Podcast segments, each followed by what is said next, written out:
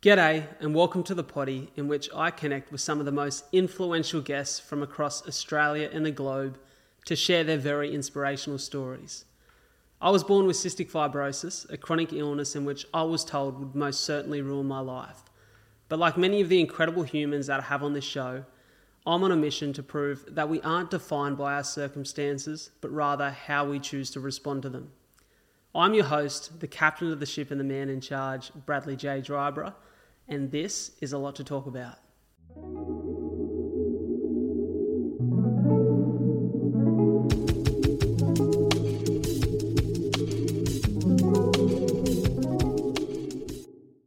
Alrighty, g'day, g'day. Welcome back to another installment of Three Mates. Must I say, in the last episode of Three Mates, we mentioned the need to get this back up and running more consistently.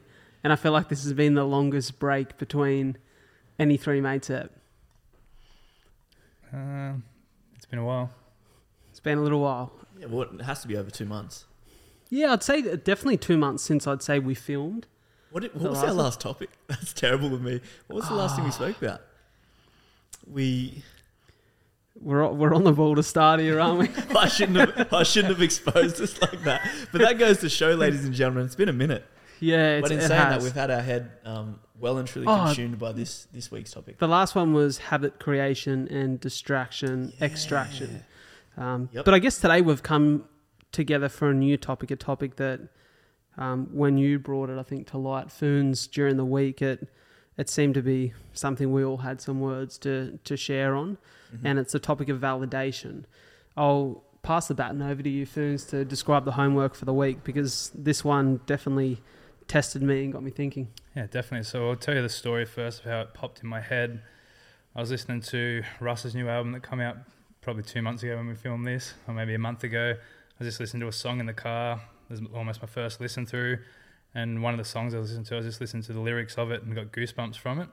And I was like, shit, I'm going to dig deep more into this. And then I seen that Russ had a podcast with Jay Shetty. So I listened to that. And then Russ went like real deep in like how he seeked validation in his life as a younger man as opposed to now. And then it got me thinking like, how do I seek validation in my life?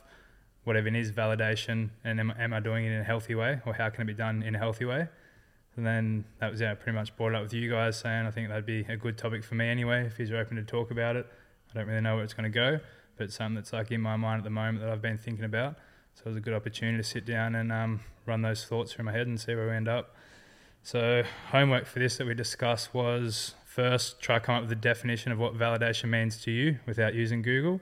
Then we can discuss what the the Google definition definition is of validation, and then identify areas in in your life where you seek or receive validation, and then go a level deeper and work out if this is healthy for you, if this is um, adding to your life or subtracting to your life in a positive or negative way.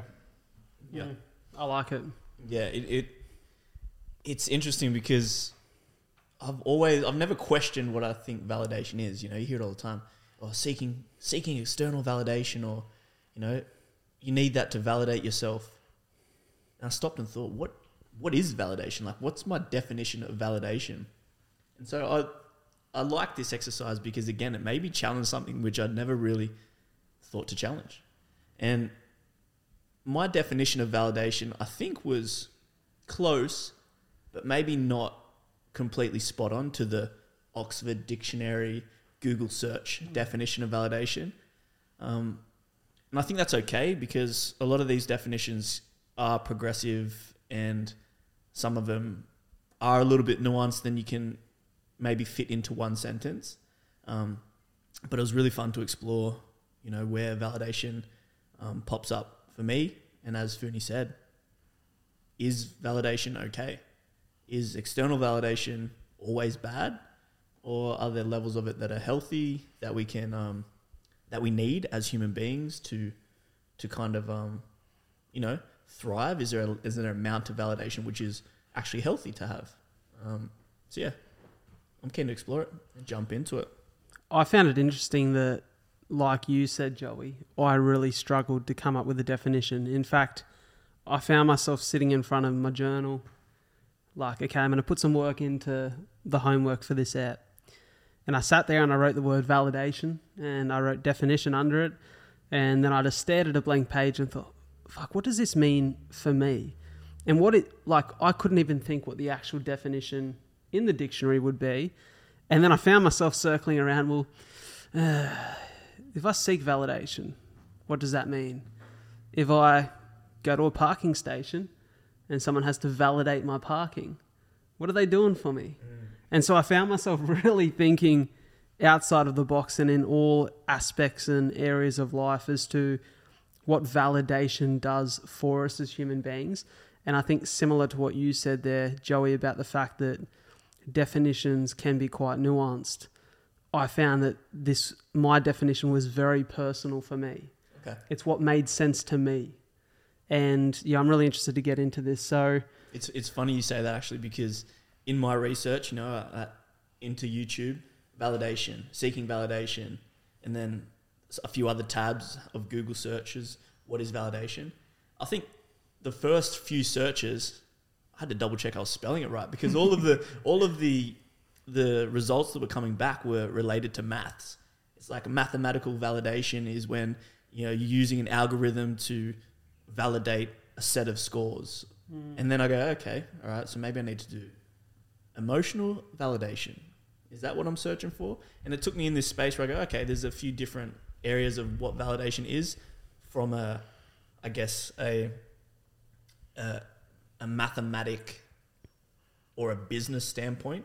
The idea of validating, um, validating sales versus the market, things like this. I go, Just- all right, I'm, gonna, I'm in a different spot. I'm sorry to bump in, but can anyone else hear Soph going ham on a fucking bowl of chicken and veggies in there? I can just hear the fork Ching, clinking the bowl. I'm sorry, carry on. so yeah, so um, so yeah, I, I hopped on one YouTube video that I go, okay, all right, let's let's have a think, and it goes the definition of validation, and it continued to talk about business concepts.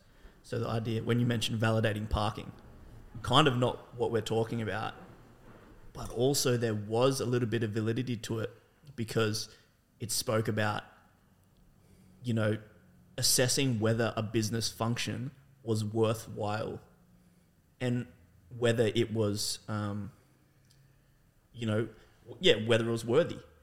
Is this function within business worthy? We need to test it through a process of validation. And that made me think, okay, so what am I thinking of? Validation on a personal level. If you're to validate yourself or to validate someone else, are we asking ourselves, are we worthy? Hmm. Are we seeking worthiness? We need someone else through the process of validation to give us that tick of approval that we're worthy in whatever way or metric that we're trying to measure ourselves against. So, whilst initially I'm like, maths, business, where does this land with validation? I kind of married the two and thought, I think it does actually apply more than more than I'd realized. But I guess that's for the for you guys to to give me feedback on when I share the definitions that I came up with versus the ones that I researched. So yeah, it was interesting. I love it. How do we want to kick this off today? Who's gonna go first? What order are we I'll- thinking? I'll, um, I'll jump into it. It's my um, my topic. I'll kick us off. So I reckon very similar to Brad. Like I sat down with a blank piece of paper and wrote validation. I reckon I sat there for like 15 minutes before I'd even like written anything. I was just sitting there and I was like, I don't even know where to go with this. and then this is like a I wrote basically a whole page or probably more than a few pages, and this is what I've summarized it to. I'm still not even 100% sold on this myself, but I got to um, internal, external pleasure to let you know you're on the right path for better or worse. One more time for the people in the back. Internal or external pleasure to let you know you're on the right path for better or worse. It's interesting you use what I should put the mic up to my mouth there. It's interesting you use the word pleasure. Yeah, I was going to say the same thing. Well, I, originally I had another word, but didn't work as well. But I feel as though, like, seeking, like, when you get validated, it kind of feels like pleasure. Yeah, yeah, Mm. Yeah, Yeah. that's interesting, isn't it? yeah. See, I didn't. Oh, that I- I- word I- didn't cross my mind Yeah, at I, all. I didn't use the word pleasure. I used another word which might be a close cousin of pleasure. Now I think of it, but yeah, I'd, I'd never really thought of validation as pleasurable. But you are kind of right. Why do you seek it if it's not pleasurable? Yeah, go a little bit deeper. well then so this is like that was the summary that i did so i sat down and i was kind of journaling on the thought of this well for me there's definitely two types of validation internal or external so external validation could be like friends society goals achievements compliments etc or even i could even tell the story of last last Sunday, I remember at Yachty's, I remember Joey gave me two nice compliments and I just shut him down straight away. like, I can't remember the exact specifics of them, but he said something like, gave me a nice compliment and I was like, nah, not good enough. He can't, he can, so, this man cannot, cannot handle a compliment. I'll tell you that now. If you want a challenge, try to cheap shot Phoony with a compliment. He'll just knock that thing out of the park and just he puts it, it straight into a spreadsheet and goes, doesn't add up. I hear what you're saying, but um, yeah, I reject the compliment completely. yeah, well, that's like I haven't validated myself internally on whatever you're giving me the compliment on, so it like almost falls on deaf ears. Like I appreciate it, but I was like, work's not done yet, or like it's not good enough. Let me let me go back to the question you just posed. If it's not pleasurable, why do we seek validation? Part of what I discovered with validation was maybe not the the pursuit of pleasure, but more so the pursuit of, like I mentioned before, worthiness or security or stability. So it's coming from a place of lack. So for people at home, I've got my hands up in like a, a neutral position. Say we're below sea level, we're in lack, we're underneath what is considered, you know, good. The validation is to get us to a point where we're like heads above water. Heads above water. Mm. My idea of pleasure is trying to get above water even further, being like, let me get higher than good. I don't know if when we're good, we seek validation to get that pleasure. I'd argue, well, in my experience, the validation rears its head to get us to a level of, all right, this is worthy, this is good, this is accepted. If I already believe that, I'm probably not just trying to get the compliment. Validate me so I feel even better, so I get a little pleasure hit. Um, I, I, guess that's my experience with validation. Just so you know, I'm not, I'm not submitting my definition to the Oxford Dictionary anytime soon. Nor am I the judge of definitions, but I, am just kind of challenging the idea of pleasure, in my opinion. I, I would say that I've been similar to you with my thinking, Joey. I think it's my past seeking of validation has always come from a place of of lack a place of trying to recover something of myself that I feel like I've lost. Mm. And so that's why for me it was really, you know, as you said that, I really thought for a minute, oh, do I relate this to pleasure in any way? And I don't think I do because for me validation feels like it's a it's a game so far outside of myself. My original definition was internal or external approval to let you know you're on the right path for better or worse. Mm. And then I crossed it out and put pleasure. Yeah, approval. Approval is more in line with the definition that I brought up. So, so. talk to me about the areas, like, because I think this will reveal a lot, a lot of what the definition means, or why that definition was, um, you know, what you landed on. Because I think the areas and the ways in which you do it individually says a lot about yourself. So back to the two points of validation: internal and external. External was friends, goals, achievements, compliments, etc. And then internal, this is where I kind of I didn't break down, but had almost like an existential crisis. And the only thing I could write down on paper was questions. Was like, what is internal validation? I was like, is this linked to values? Is this quantitative or qualitative? How do I know when I've done enough? How did caveman seek validation? Like, how do my dad and my pop seek validation? Does this like is this different in a different society? Like the boys and girls seek validation different, and that's kind of where I got to for that bit.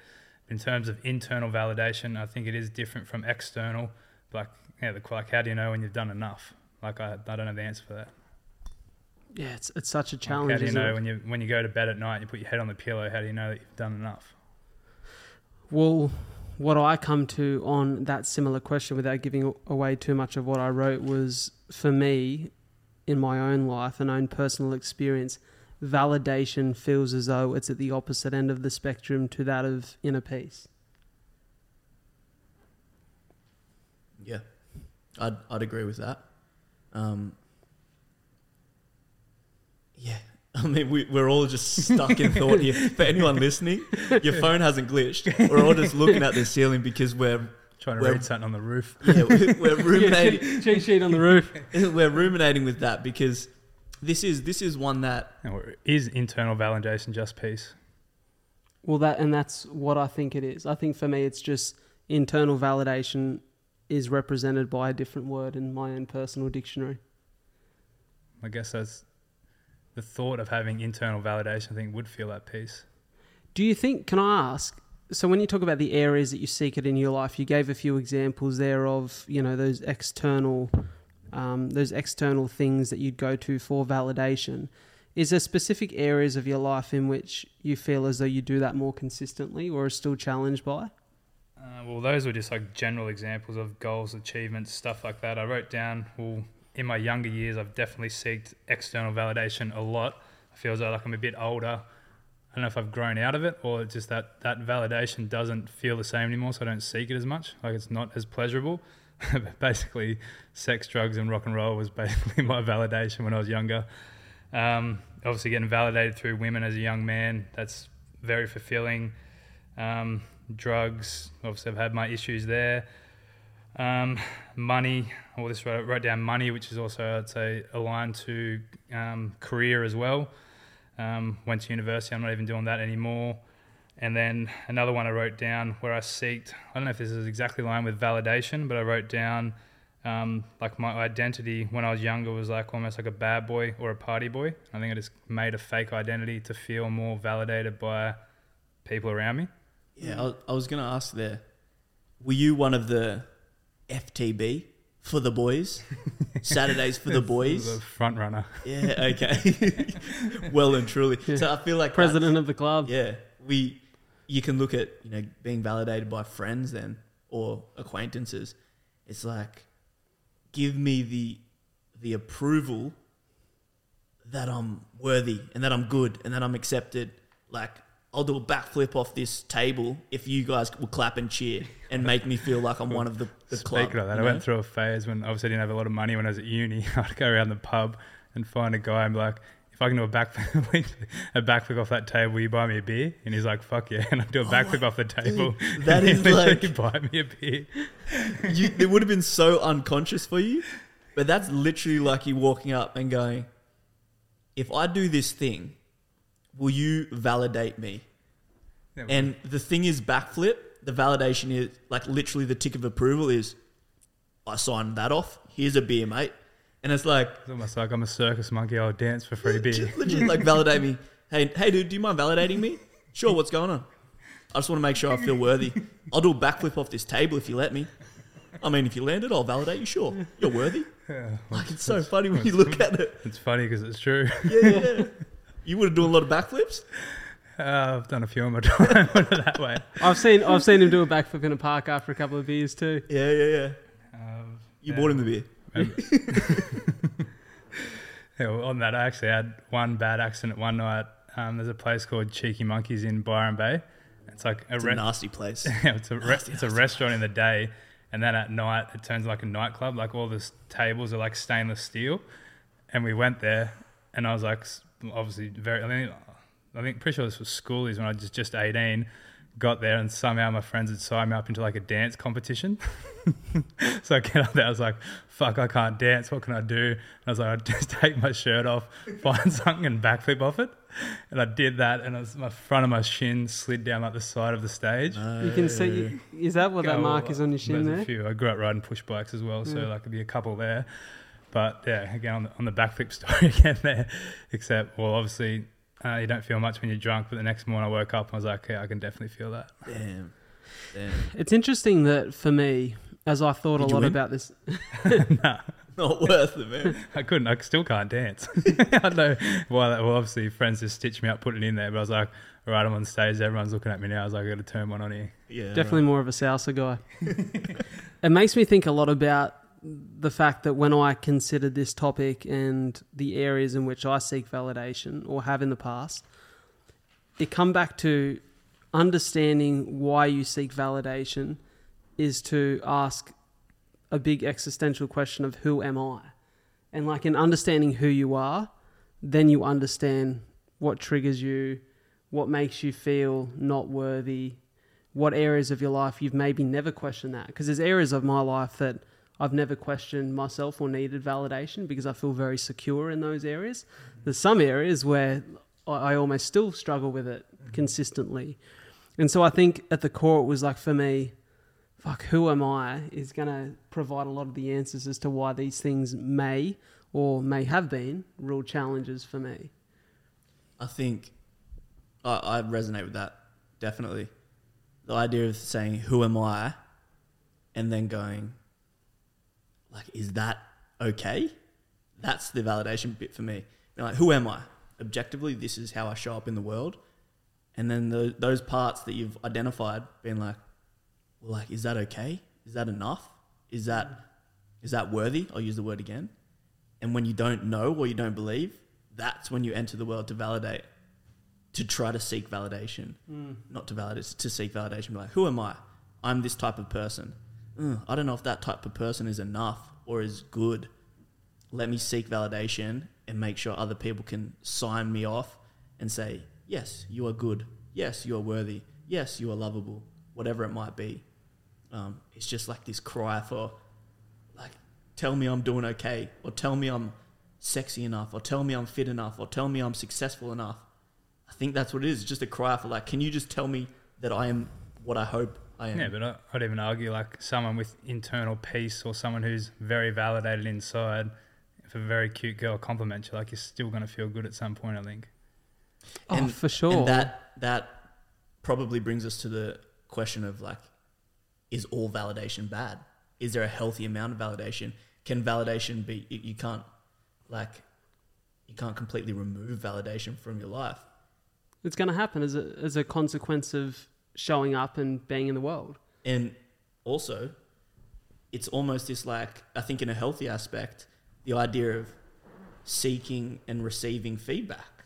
You know, I will, I will seek validation within my friends group, for example, a, a cohort of people that I love and trust, saying, "Hey, so uh, this thing happened, and here's how I behaved. Was that like, like, the right thing to do?" ultimately that's me seeking validation so that you guys can pat me on the back and go yes that was the right thing to do joe you're still a good person that to me is seeking validation I'm going to go and do it again because it feels very, it feels like a very, um, let's say, on point question or on point quote to use right now for this situation. And we've spoken about it so many times throughout the pod. But Rich Diviney, Navy SEAL, said to me, Brad, the quality of your life is directly proportionate to the quality of questions you ask yourself. And when I sat and thought about this topic and the motivation to receive validation in any area is to ask, what's my motivation for this action right now? Like, what's my motivation for going out and doing this particular thing and knowing that validation may come from it? What's my motivation in, in going about this task, knowing that outwardly people will give me some feedback on that? And it made me think about let me play a scenario out here for you and paint a picture, right? It's, it's Sunday it's 6:30 p.m. and you've rocked up at the restaurant that you've been thinking about all day. You haven't eaten lunch because you've been waiting for that spaghetti carbonara that you've been told about, that you've seen pictures of on Instagram, and the idea of it has you fucking drooling at the mouth. Feels as though this scenario is based on true events. It is based on true events. You're there with the person you love. Your best friends are waiting on the inside at the table. Not Joey, he's running late.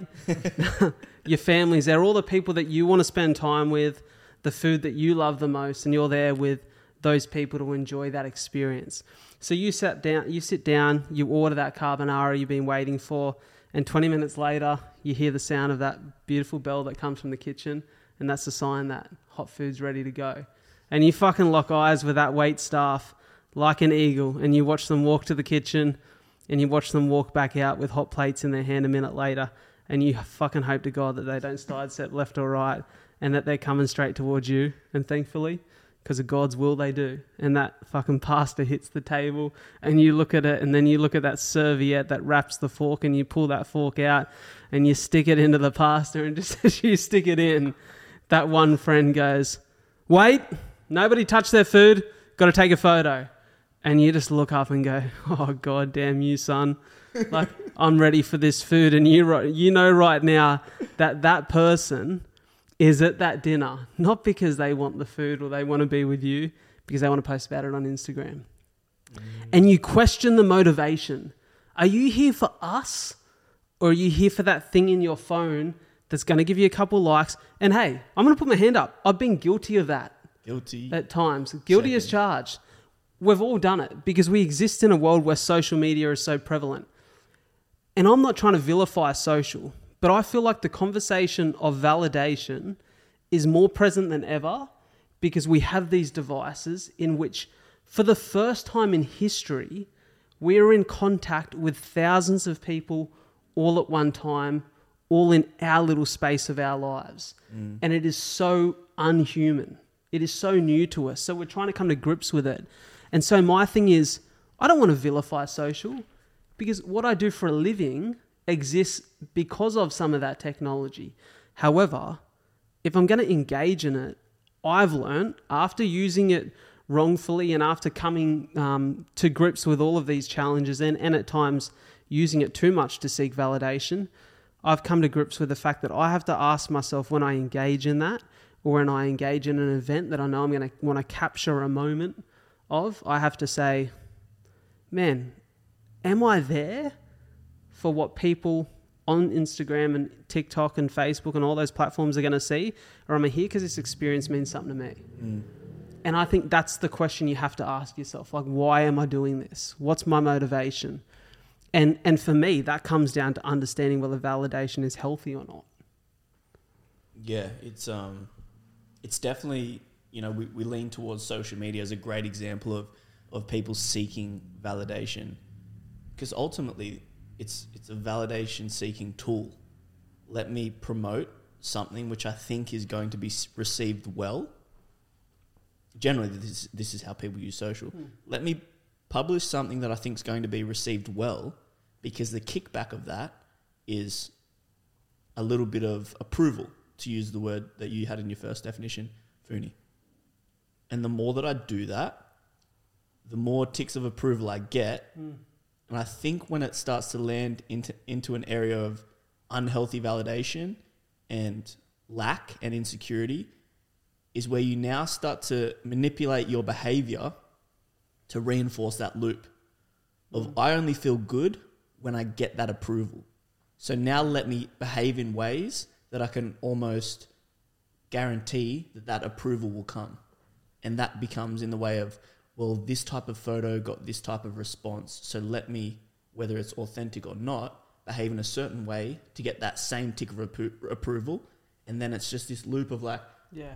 you you're now operating out of fear, out of lack, because you need those approvals to keep your head above water, to keep you afloat. And when you're not getting that approval, you start to drown and you're like, oh shit, what made me feel good? In quotation marks. Well, when I did that behavior, the tribe gave me ticks of approval. Hmm. So let me go do that behavior again. Questioning, like you're saying, Brad, questioning the intention and the motivation of that behavior, I think, is the thing to catch first. And being like, I know what I'm doing here. I'm posting this thirst trap Thursday because I'm seeking a little bit of validation today, as opposed to being like, like unconsciously operating in a way that you're only behaving like that because you need that approval. Yeah. I think there's two ways. Um, well, the, you're both you're seeking validation in both. Which one is um, consuming you, and which one are you at least aware of, and then able to identify as like, hey, was gonna do that thing, decided not to because I wasn't really operating from a healthy place there. I was seeking a bit too much validation, and I know that the way to feel good about myself isn't necessarily leaning on other people's ticks of approvals always.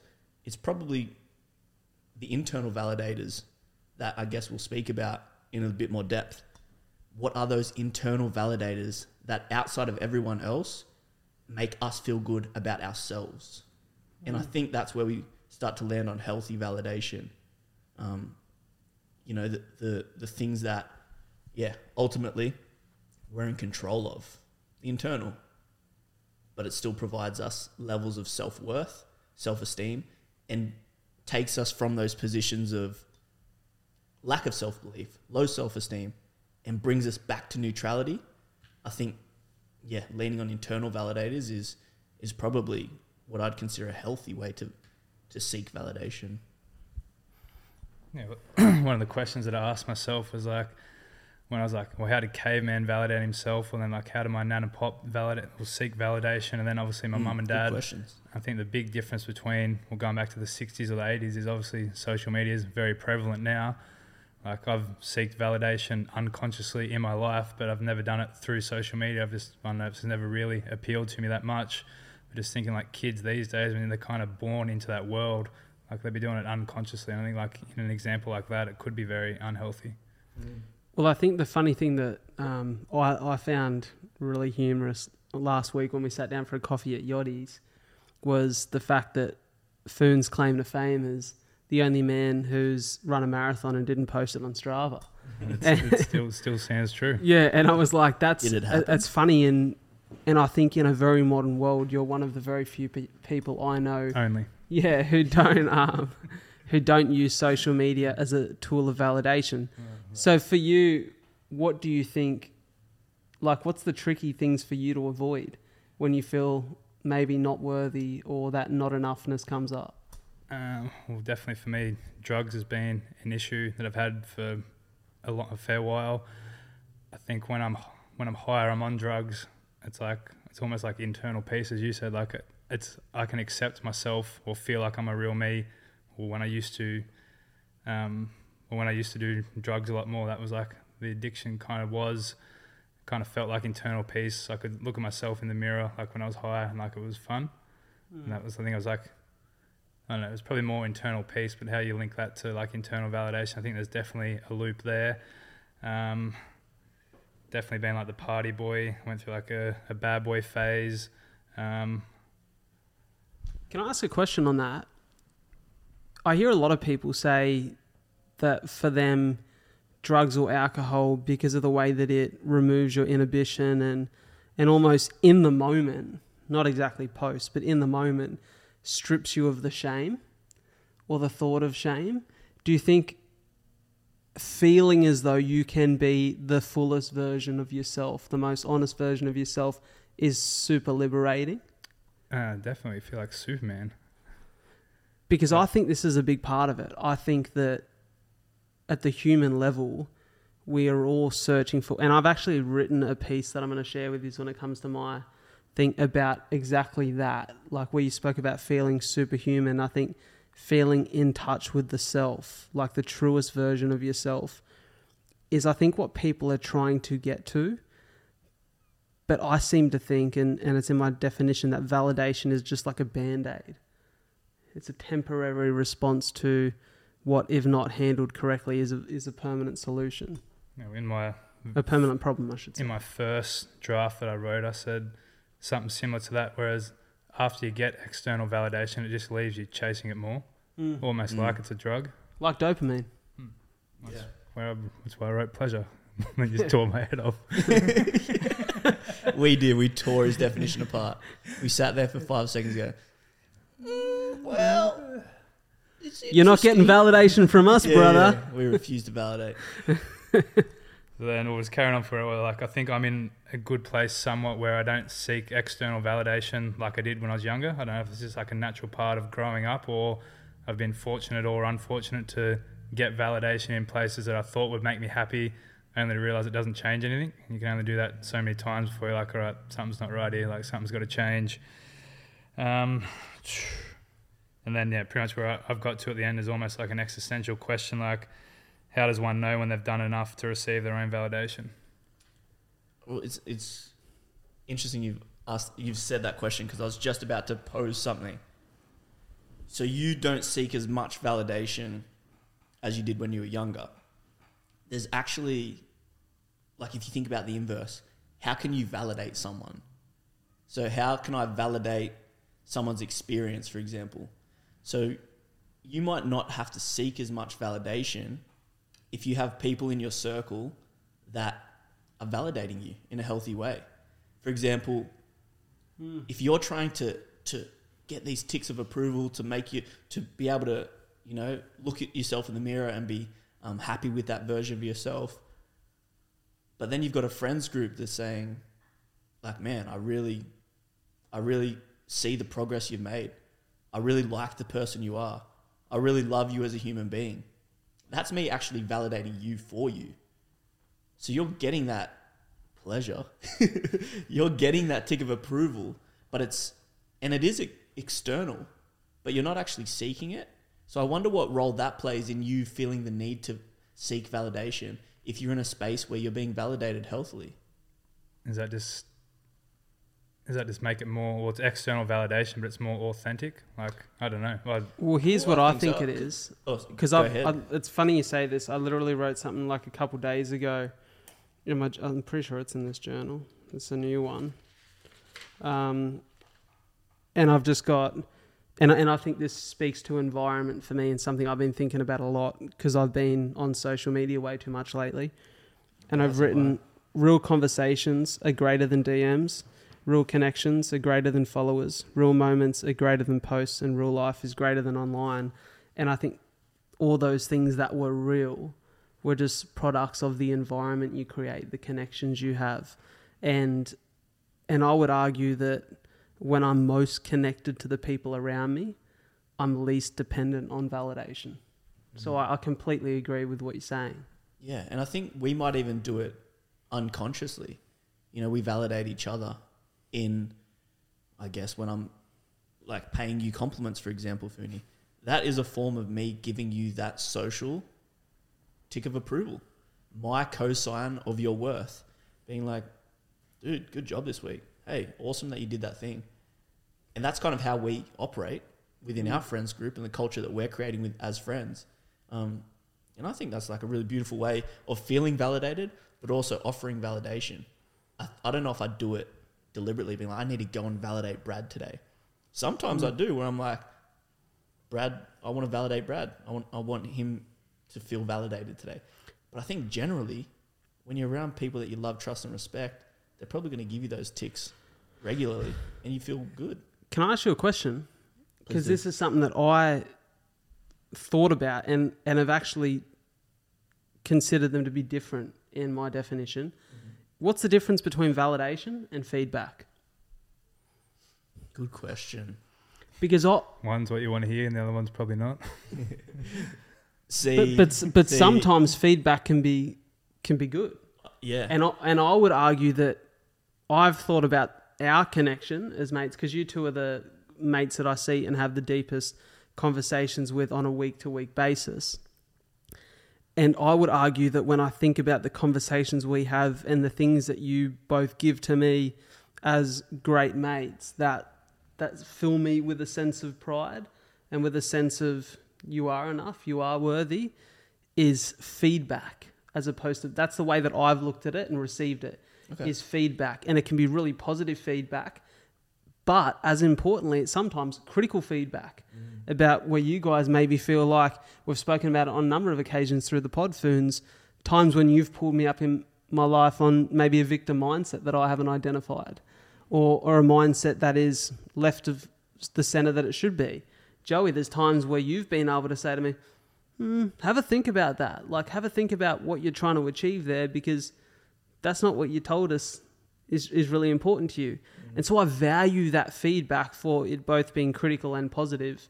And for me, that gives me a sense of peace. Okay. And that feels like feedback. Yeah, Yeah. but but in the in the best way possible. Yeah, I guess my answer to that question, the difference between feedback and validation, would be where where is it coming from? Like for the person receiving it. Is it landing in a place of lack, like we said? Or is it from a, a point where you're like, I'm just trying to optimize, I'm trying to get not just my head above water, but into the green zone, further into the green? Then to me it feels like feedback. Whereas if I'm insecure about it, I'm low in my self esteem about it, or I am not certain of the worth of it, it feels like validation to me. It's not what do you think of this? It's is this okay? Question mark. And I think is this okay is validation. And what are your thoughts on this? Is I want your feedback. Well, so that's probably the way I'd make the distinction. maybe because I value you both and what you have to say, it feels like feedback because it it adds to me, and and I I know that I'm coming to you from a place of I'm going to get value from these two people.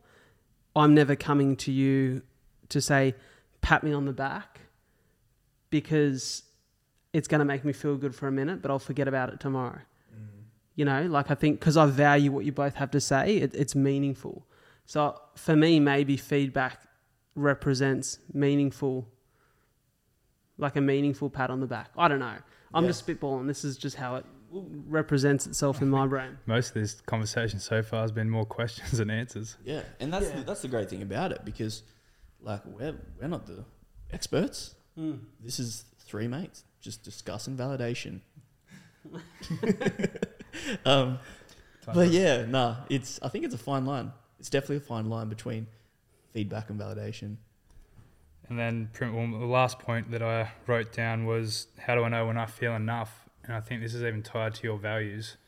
So then I had to like, Mm. well, I did um, when we did our, I think our values pod was maybe one or two before the last one. Mm. Then I had to think, I was like, what even are my values again? I was like, I did a podcast on this like two or three months ago. I was kind of remember my values right now. Mm. Then I had to write them down. Then I was like, oh, I don't have time to listen to the whole pod, and I couldn't find my writing where it was. But I was like, I think, I think these were my values. See, Isn't that interesting? That is so interesting, and I, I brought it up a couple of weeks ago. Having episodes where we just rehash the stuff that we've spoken about instead of like, what's a new topic? Why don't we go back and say, where are we at with our values? Where are we at with our limiting beliefs? Um, Can you remember your four? yeah, uh, I can at least five. remember three of them: Was it? Wasn't it five? honesty, communication, trust, self-awareness. Um, that's four, and I could probably spitball another like three or two. I'm not sure if they're in the list, but honesty, trust, communication, and self-awareness were definitely big ones.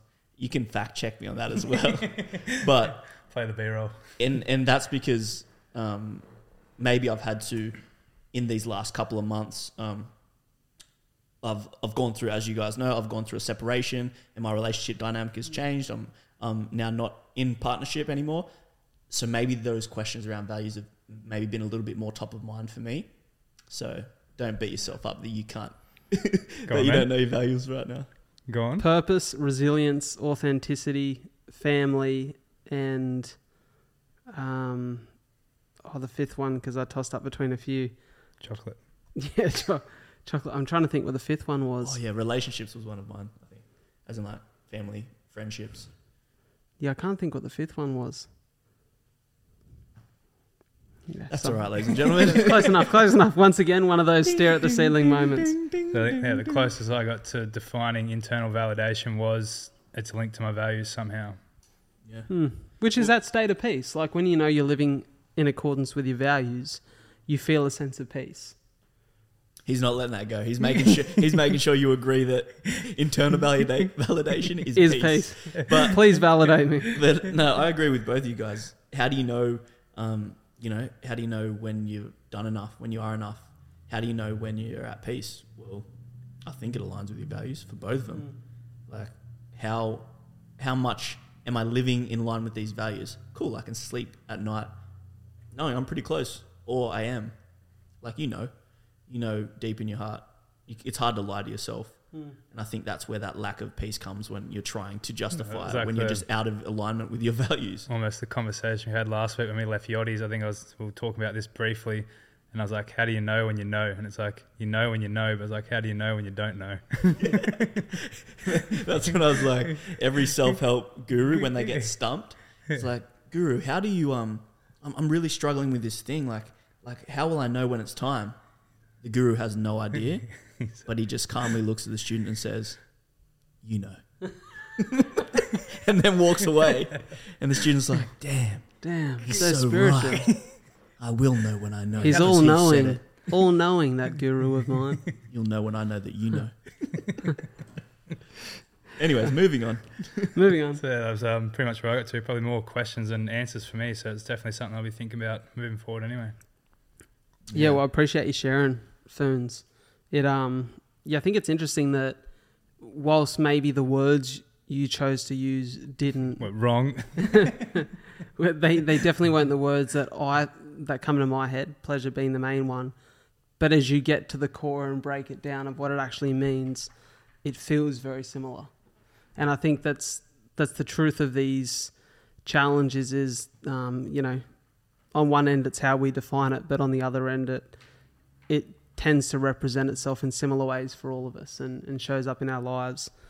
I guess I'll I'll flow from Well, here. I said one. I'll pose one quick question to you because it's something that I asked myself. It's like if you could be one celebrity and have the same validation that they got, who would be your ultimate celebrity validation? So say if you opened Joe Rogan's inbox, obviously take out all the hate, but like, oh, that was the best podcast I've ever listened to, or like you're such a good commentator. Like, who do you reckon you mostly align with in terms of like what celebrity would you want to be validated in the same way that they get validated? Well, you just said it. You just said it there. My brain went exactly to whose values do I align to most as a celebrity? Because I don't want to be validated for what Paris Hilton's validated for, Mm. like being, you know, a hot blonde girl from the 2000s, or I don't even necessarily. That would be want to, very 2023 of you. It would be, yeah. Or like I don't even want to be validated for I'm not shocked by that answer. Carry on. validated for think of you know a fashion icon validated for having you know the best fashion sense because they're not my values who as a celebrity do i think aligns with my values and that's where i'd start i'd go yeah I don't know that many celebrities to be honest Well, I, I'll put Matthew McConaughey. not because I can act at all, but like someone who's a master of his craft, but also looks like he has a bit of a social life, That Like he has, that like- stood out for me too. has like a good balance. yeah that'd be nice i suppose it's hard because we've spoken about it before you can't wear the cape without without like taking the cost of what it means to wear that cape. So if you want to be that That's, superhero, you don't just get all the glory. So heavy is the head that wears the crown. Mm. Exactly. So yeah, instantly I was kind of like, oh, I don't want to even answer that question because I know at what cost it takes to probably be those celebrities. Yeah, it's a challenging question. For me, the the first one that came to my mind was McConaughey, just because I like his his life ethos, the way that he lives, um, very family oriented, very story oriented, and about experiencing life and and understanding what that experience means to you. Actually, just before you got here today, I was listening to that famous McConaughey speech at um, the college you know, the speech that broke the internet, they call it, where he speaks about a number of the lessons he's learned throughout his life and, and how he interprets them. So, yeah, that's probably the one that pops to my head. You got to say something, Joey. Um, um, um, um, um, celebrity that aligns with truth, honesty, is an open communicator, values relationship. You can can rule out Paris Hilton. Yeah. tough, tough, tough, tough. Oh, I don't know. Like, do I say Jordan Peterson? But like, I, I'm just thinking about the amount of hardship and hate that comes with his validation. Mm. And then do I say Kevin Hart? I like. I think from the the things that I've seen, I'm always quite inspired by the podcast or interviews that he puts out. Even aside from the humor, it's it's a tough one. Like, yeah. A couple of names there. Sorry, I couldn't play along. Let me um let me hit you guys with my definition is both an analogy and a novel. Um, so bear with me here. But then I've got something I'm going to read to you immediately after, which I thought about and come to my head this morning whilst I was sitting on this topic. So, on the lifelong quest of self discovery and self mastery, we face many challenges that ask great questions of us. And at times, they take a little of who we are, sometimes forever, sometimes for just a little while. So, as we look to take back what we've lost, we often forget to look inside of ourselves and look to the outside for answers. Validation, not to be confused with feedback, acts as a band aid and is a, is a temporary solution to a more permanent problem. Peace, on the other hand, is a more fruitful alternative. And the way that I define this was visually. So I thought about the analogy that come to my head. Um, I had a few, but I guess the one that makes the most sense is think of a football, and when you pump a football up, you pump it full of air, and when it's its most full, it is full of air, but not inside the actual um, fabric of the ball, but rather the internal belly. And so you can kick that football against a rock, and the rock can chip some away, some of the edge of the ball away, some of that outside, but it doesn't pierce the belly, so no air comes out. And I thought that we're kind of like the air in that ball, where when we're full and in a state of peace, that air is intact, and that outer shell is the thing that gets chipped away and chipped away. And you can try to put a band aid over that to stop any air from leaking out. And it will stop it for a little while, but eventually, like that band aid wears down, and that's like external validation. Like when we look for look to the outside for answers, you can create a temporary solution to that problem, but it only lasts so long until all of a sudden the air breaks down the band aid again because you're leaking. You know, and I feel like for me personally, the things like connections, purpose, my values, the things that I know fill me with a sense of inner peace means that whatever chips me from the outside, I still say really at center, and I don't feel like I go searching for the answers. And and I would say that I'm at a point in my life now where the one area I look for validation is most consistently within my career because I feel as though there's a lack of opportunity that I've been longing for. Um, but in terms of like, I, I used to be, and we've spoken about this personally just between the three of us, I used to be so insecure about my out, outer appearance and the way that I the way that I showed up in the world. And funnily enough, with a few viral videos on TikTok lately, that's been chipped away at more than ever well, chipped away from the outside, but it hasn't chipped away at me internally because I'm like, in my my opinion, I'm with the fucking sexiest woman in the world. You know, I've landed like the person that I love the most and want to spend the rest of my life with. So why would I question the way that I look or the way that I show up in the world? Mm-hmm. And sometimes I have a weak moment where I go, fuck, I'm, I'm not enough or I'm not good enough. But it only lasts so long because I fill myself back up with those things internally that make me feel really good. But what I want to share with you is a piece that I wrote this morning that made me think about the times in my life in which I have sought after validation more than others, and the times in my life in which I felt most liberated and free as who I truly am.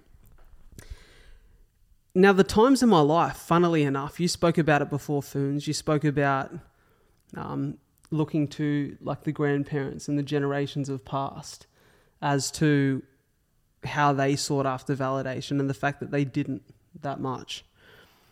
I think that you look at old people, and there's something about old people that feels quite liberating. They don't really give a fuck about what people think. They speak freely, sometimes um, without too much thought for the people around them. Yeah, but sometimes they they speak freely. They feel quite free, and they're never shy to voice their opinion. I know that if I've got a bad haircut and I walk into Nan's place tomorrow, she's going to let me know. Because she's not thinking about it. She's just going to let me know. She's a straight shooter, straight from the hip. And I think, what is it about that? And I thought about the areas or the times in my life in which I felt very liberated from that. This is what I come up with. I've never felt more like myself than when I am my closest to death. And I relate that to those few experiences in my life in which my lungs have been bleeding really bad and I've been in the hospital. There's something about fearing for your life that makes any other fear or insecurity completely invalid. You are washed of the world's bullshit, your skin and bones bare for the world to see, yet their opinions hold no weight, because maybe, just maybe, you won't be here for long enough to consider them. It's a return to your truest self, and it's liberating.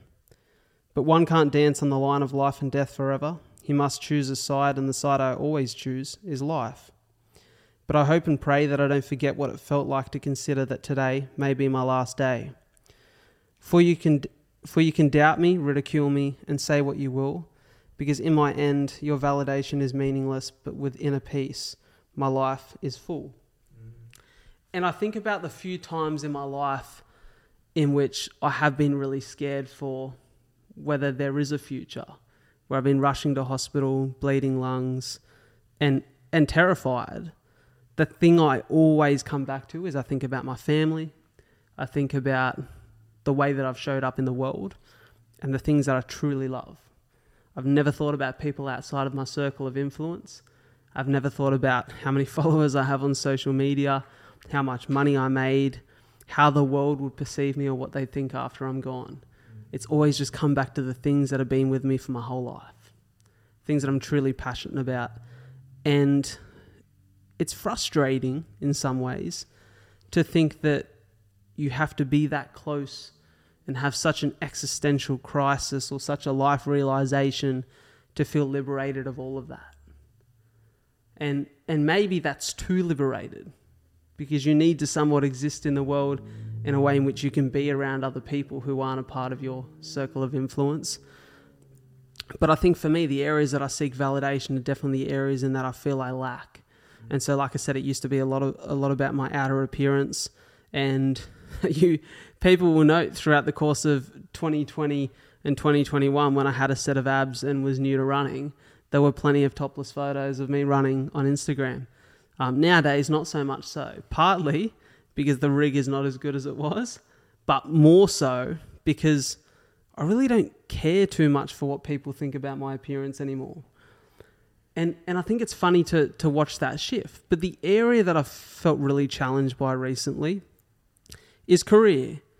Because I've been chipping away at this thing for three and a half years now, and we've spoken about that on a number of occasions, pursuing something that I'm really passionate about, that I feel I have a real connection of purpose to, that for me is is something I've put a lot of time and effort into and made a lot of sacrifices for. And on the surface level, I'll have a conversation like the one that I'm having with you guys today, or um, in recent occasions, I've had arguably my five biggest guests ever within the space of the last two months. And I can be really excited about those conversations, and I felt very proud of those conversations and the way I've showed up in them and, and the product of those conversations afterwards. And as I've listened to them back, I've gone, man, that's that's me doing the thing I love at my best. I'm really proud of that. And then I can share them out to the world and I can look at the numbers. And as I look at the numbers, whether that be the hits on social media or the hits on the podcast platforms, and I found myself comparing them to that of the Joe Rogan experience, the Modern Wisdom podcast, these podcasts in which have, I would say, similar style or depth of conversation to what I'm aiming for when I sit down with a guest, but have millions of subscribers or millions of views or, you know, tens of thousands, hundreds of thousands of views, I can start to feel a little bit less about my podcast, about the conversations that I'm having. And I've had to stop myself and go, in a, in a world in which social media didn't exist and the numbers didn't exist, how would I feel about that conversation?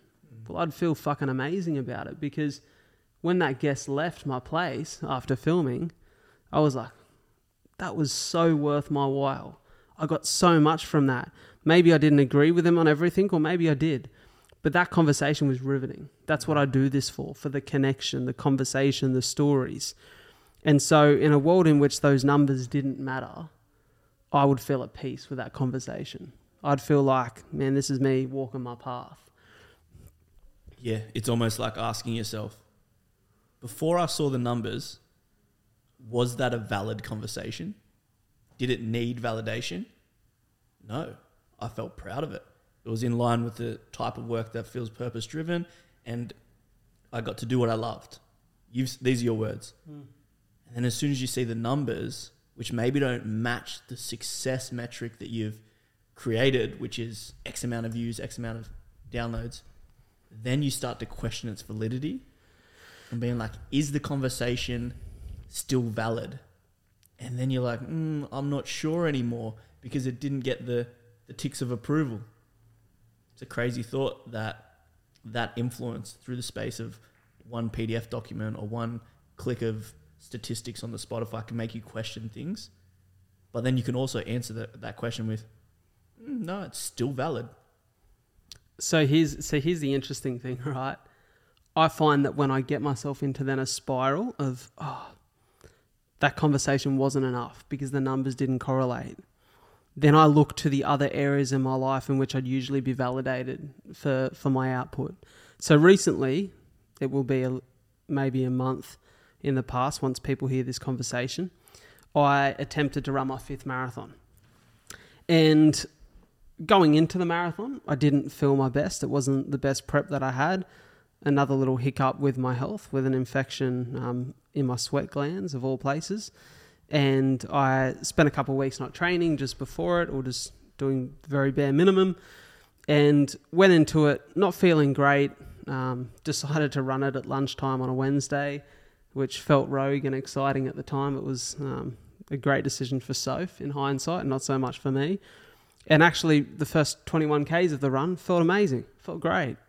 And then I got to 30 K, and my stomach really started to play up, and you know my body wanted to get rid of whatever was in there, um, in in the many ways that it can, and I eventually just decided not to finish, to pull out, to pull the pin at 33 Ks.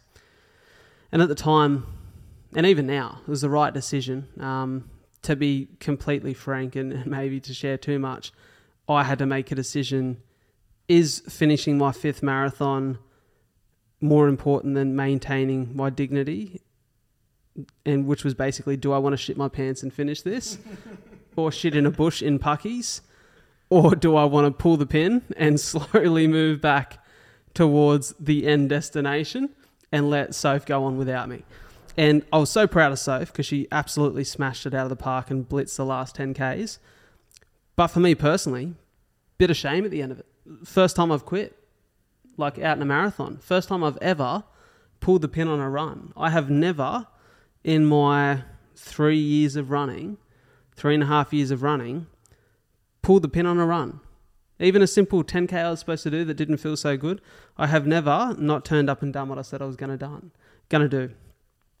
So for me, that come with some challenges, some questions of, man, like, okay, well, normally that's the thing that I get validated for because I've been the guy who finishes the marathons with bleeding lungs.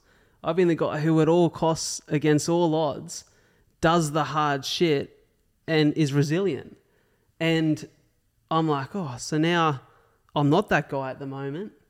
My podcast isn't doing as well as I want it to. I'm not getting the speaking gigs that I thought I'd be getting, you know, once I entered this year and started to get a few reps on the board. Oh, fuck, there's a lot of areas in my life that I feel like I'm lacking. And so I've had to come back to, man, we all have ups and downs. We all have hiccups. Am I showing up for myself the way that I want to show up? For the most part, I am. Do I love the people who are around me? Am I proud of who I am? Am I living in accordance to my values? Bloody oath I am. So man, what are you looking to outside approval for to make you feel okay about the fact that you didn't finish the marathon? Mm. And and it's I just think it's it's really interesting and it I was actually reading before, I've got it on my phone here, um, Teddy Roosevelt's um, Man in the Arena speech. And um, I think it's that it's not the critic who counts. And oh, here it is here. He says it's not the critic who counts, not the man who points out how strong man how the strong man stumbles or where the doer of deeds could, could have done them better. The credit belongs to the man who is actually in the arena, whose face is marred by dust and sweat and blood, who strives valiantly, who errs, who comes short again and again, because there is no effort without error and shortcoming, but who does actually strive to do the deeds, who knows great enthusiasms, the great devotions, who spends himself in a worthy cause, who at the best knows in the end of triumph of high achievement, and who at the worst, if he fails, at least fails whilst daring greatly, so that his place shall never be with those cold and timid souls who neither know victory nor defeat. And I think that's really interesting because to me that speaks to the piece of knowing who you are and how you're showing up in the world. And man, I'm I've too many times in my life, and arguably for the first 24 years of it, 25 years of it, showed up in a way that, um, you know, outside of my childhood years, because I think as, as a child, there's a beautiful thing about, well, for me at least, about who I was as a kid and the way that I showed up quite carefree in the world. I cared for others, but I was carefree and other people's opinions of me didn't matter all that much. And I think that I'm I'm trying to get back a little bit of who I was as a young man.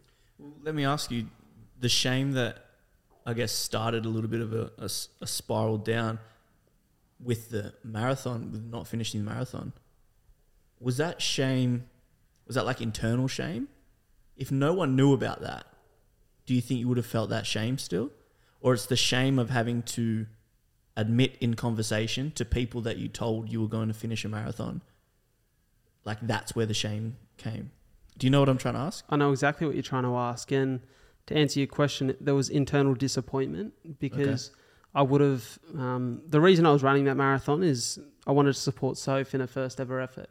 I wanted to, like, the first four marathons had been about me achieving something. This one was about me helping the person I love achieve something that would feel monumental to her.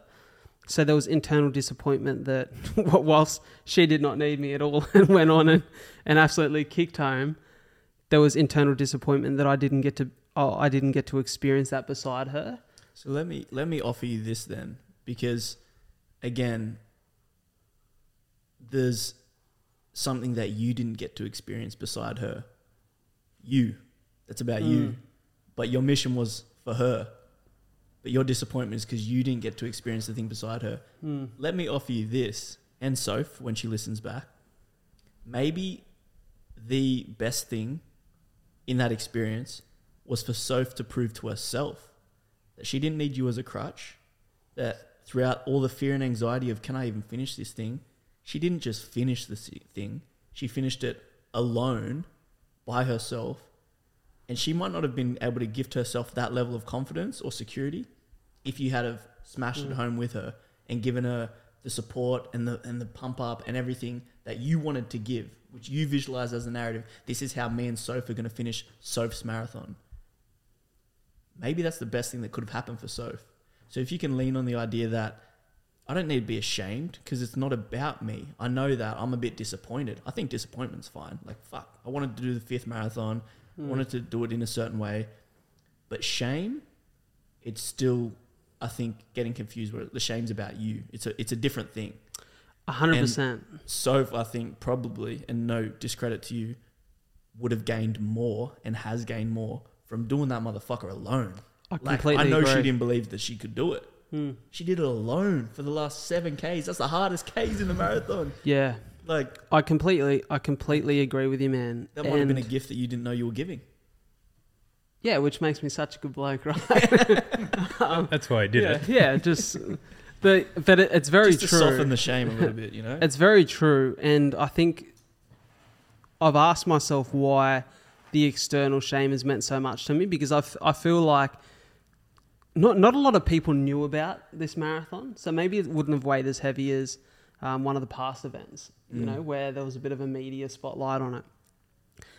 But I feel like I've asked myself why it challenged me and, and, and shook me a little bit that like, oh, what are people on the outside going to think? Because I found myself, if someone said, oh, how'd you go to the marathon the other day? Like I've had to explain fully why I couldn't finish. Right. And I'd done it in this pod, right? Like I mm. gave people a reason as to why I couldn't finish. Like it's not enough for me to just say, this one wasn't my wasn't my race. Like I've given a reason. I'm like, why do I do that? And what I've identified is even when I reach out to someone to come on the podcast as a guest, I tell them about the podcast and the kind of guests that I've had on in over 200 episodes. And I'll paint a picture of the kind of conversation that we're going to have on the show and why I want to have them on. But then I also include a little piece that tells them about who I am. And I say it so they know my motivation. And I even questioned myself this week. I thought, am I telling them that, telling them that so they know my motivation? Obviously, I want them to be comfortable with me as the host. It's, it's important they understand me and feel comfortable around me. But I think part of it is I I attach myself to this identity of the guy who has overcome the odds of this and done these hard things and challenged himself and and maybe when that doesn't feel so true, I question whether I'm valuable at all. You know, do you get me? I fully go. I think that's almost like heavy is the head that wears the crown. You can't have the accolades without the stresses as well. Yeah. Yeah. And we we've spoken about it in the context of um, you know, unreal athletes like Nedd Brockmann or um, you know, anyone that's doing I guess like phys or like even think Goggins. What happens when like you do you do the craziest thing ever. Does that mean you're only valid if you do another crazy thing or you up it? You hmm. know, like are you only valuable if you have another lung bleed that you nearly lose your life to? Is that where your value lies in this space of speaking and podcast? Absolutely not. But when it feels like the thing that's been validated in the past was well the hardship, the marathon was the thing that people like bowed down to me over and like, how did you do that? So then what? Now you have to do an mm. ultra, and then what? You do the ultra. Now you have to do two ultras. Like Yeah. it doesn't stop. Almost seems like a zero sum game. We're almost chasing a carrot that And we'll like never get. like you said, that's that loop of external validation. It's you, you can never. Well, I'm not sure the words that you use at the start, but it's like it's forever going. You can never you can never completely satisfy that external need for validation um, if that's where you're seeking it in the the approval from these physical efforts. But you know that we think you have value far outside of that. And I guess it might have just hit a little trigger point about like where where do I see my worth as in this space? Because it, I think your worth is definitely not rooted in your ability to run marathons. Ultimately, For sure. do you think that as well? Would be the question that you're asking yourself. For sure. And I think the challenge for all of us is obviously that's something I'm still very proud of. So I think when I get on stage and when someone asks me to come and share my story, a part of it is about sharing the experience of my life and the lessons that I've personally learned from it and, and offering that up to anyone if they think that maybe it's something would resonate with them. And I don't want to devalue that because I've fucking worked for that. I've earned that. It's part of my story. It's who I am. But asking myself that question that I mentioned, you know, through your definition, Ferns, what's my motivation? And I've recently asked myself the question if I existed 20 years ago at this age, in a world in which social media didn't matter, in the world in which my parents grew up in, and I lived in a small village in a town in which there wasn't the opportunity for me to do a podcast or do anything that attracted media or attention or eyes, what kind of man would I be? What kind of things would I be doing? And I honestly believe I would still be a storyteller. I'd find a way to do that because I love stories. It's the thing I've always loved. But I know that the value I would see in myself is the way that I showed up for the people around me, mm. the way that I was honest with my intentions in the world and in the way that I challenge myself and the sights that I set for myself. And and it would be things that didn't matter what other people thought. I think it's, you know, would you be living the life you're living if other people didn't get to watch you do it? And that's the question for me that has hit home with this whole validation thing that, you know, if all eyes, you know, if we were all living in a blind world in which nobody could clap you for your efforts, nobody could praise you for for what you do, what kind of man or human would you be? I've kind of thought of a question like that before. Like if I lived on an island by myself and there was no one there, how like how would I live my life? So probably a Mm. similar Yeah. similar thought that's gone through your head. it's it's I think it's a cool thought experiment. But is that I wonder if that's conducive to us still living our best life. The the person who goes, I don't care what anybody thinks. Zero external validation.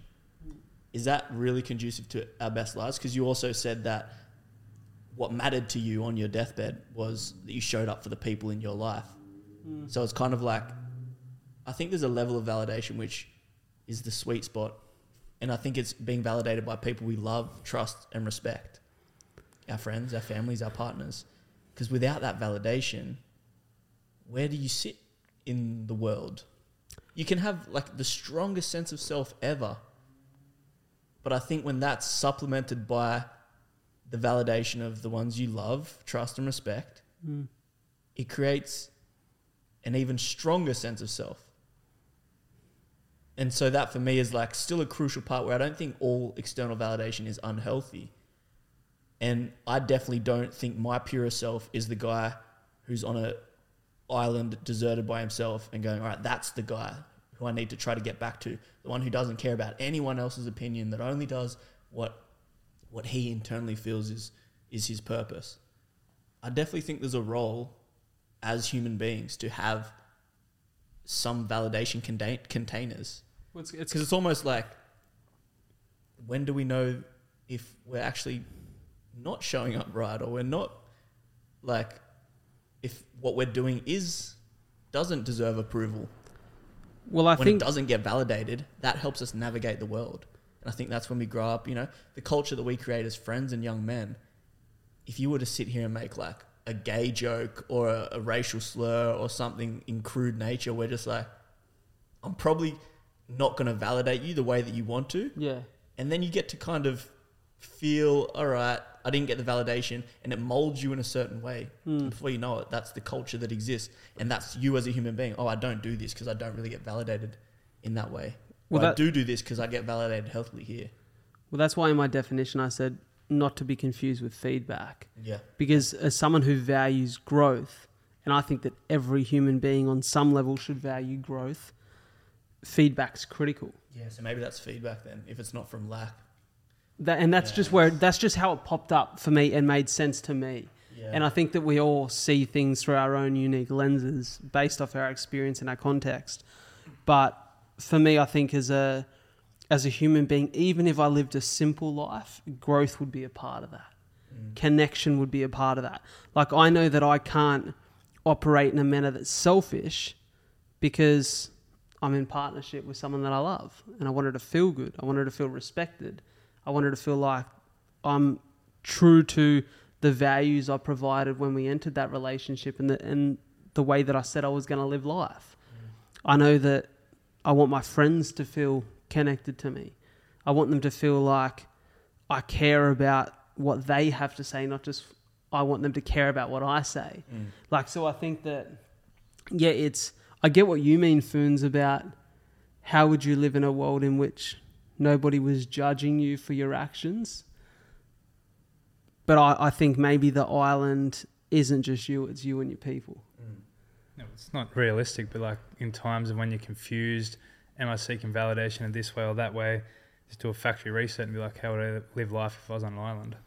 Well, arguably, you know, that's a really good way of looking at it because there's probably Telling times stories to yourself there's there's times in my life, I, two times that I value in 2022, where I feel like last year was a really pivotal year for me in my own personal growth and self discovery. In which at the start of the year, after a challenging beginning to 2022 and challenging end to 2021, I took myself on a solo mission to Port Douglas. And towards the end of last year, I took myself on a solo mission to LA and New York. And those times in solitude, we've spoken about that before, solitude being different to that of loneliness or being alone, um, I've found for me have been very healthy in providing some answers to the questions I have. And I have no doubt that the um, the really positive feedback I've had in my life post those moments of solitude um, are an ode to the fact that I went by myself and asked myself some serious questions about my life and the direction that I'm heading in. So yeah, I think it's I think for me this whole topic has come back to you know, who do I want to be, who am I, and what's my motivation for my actions. Mm. I'll, I'll hand the baton off over to you, Joey. I think that's that's my piece.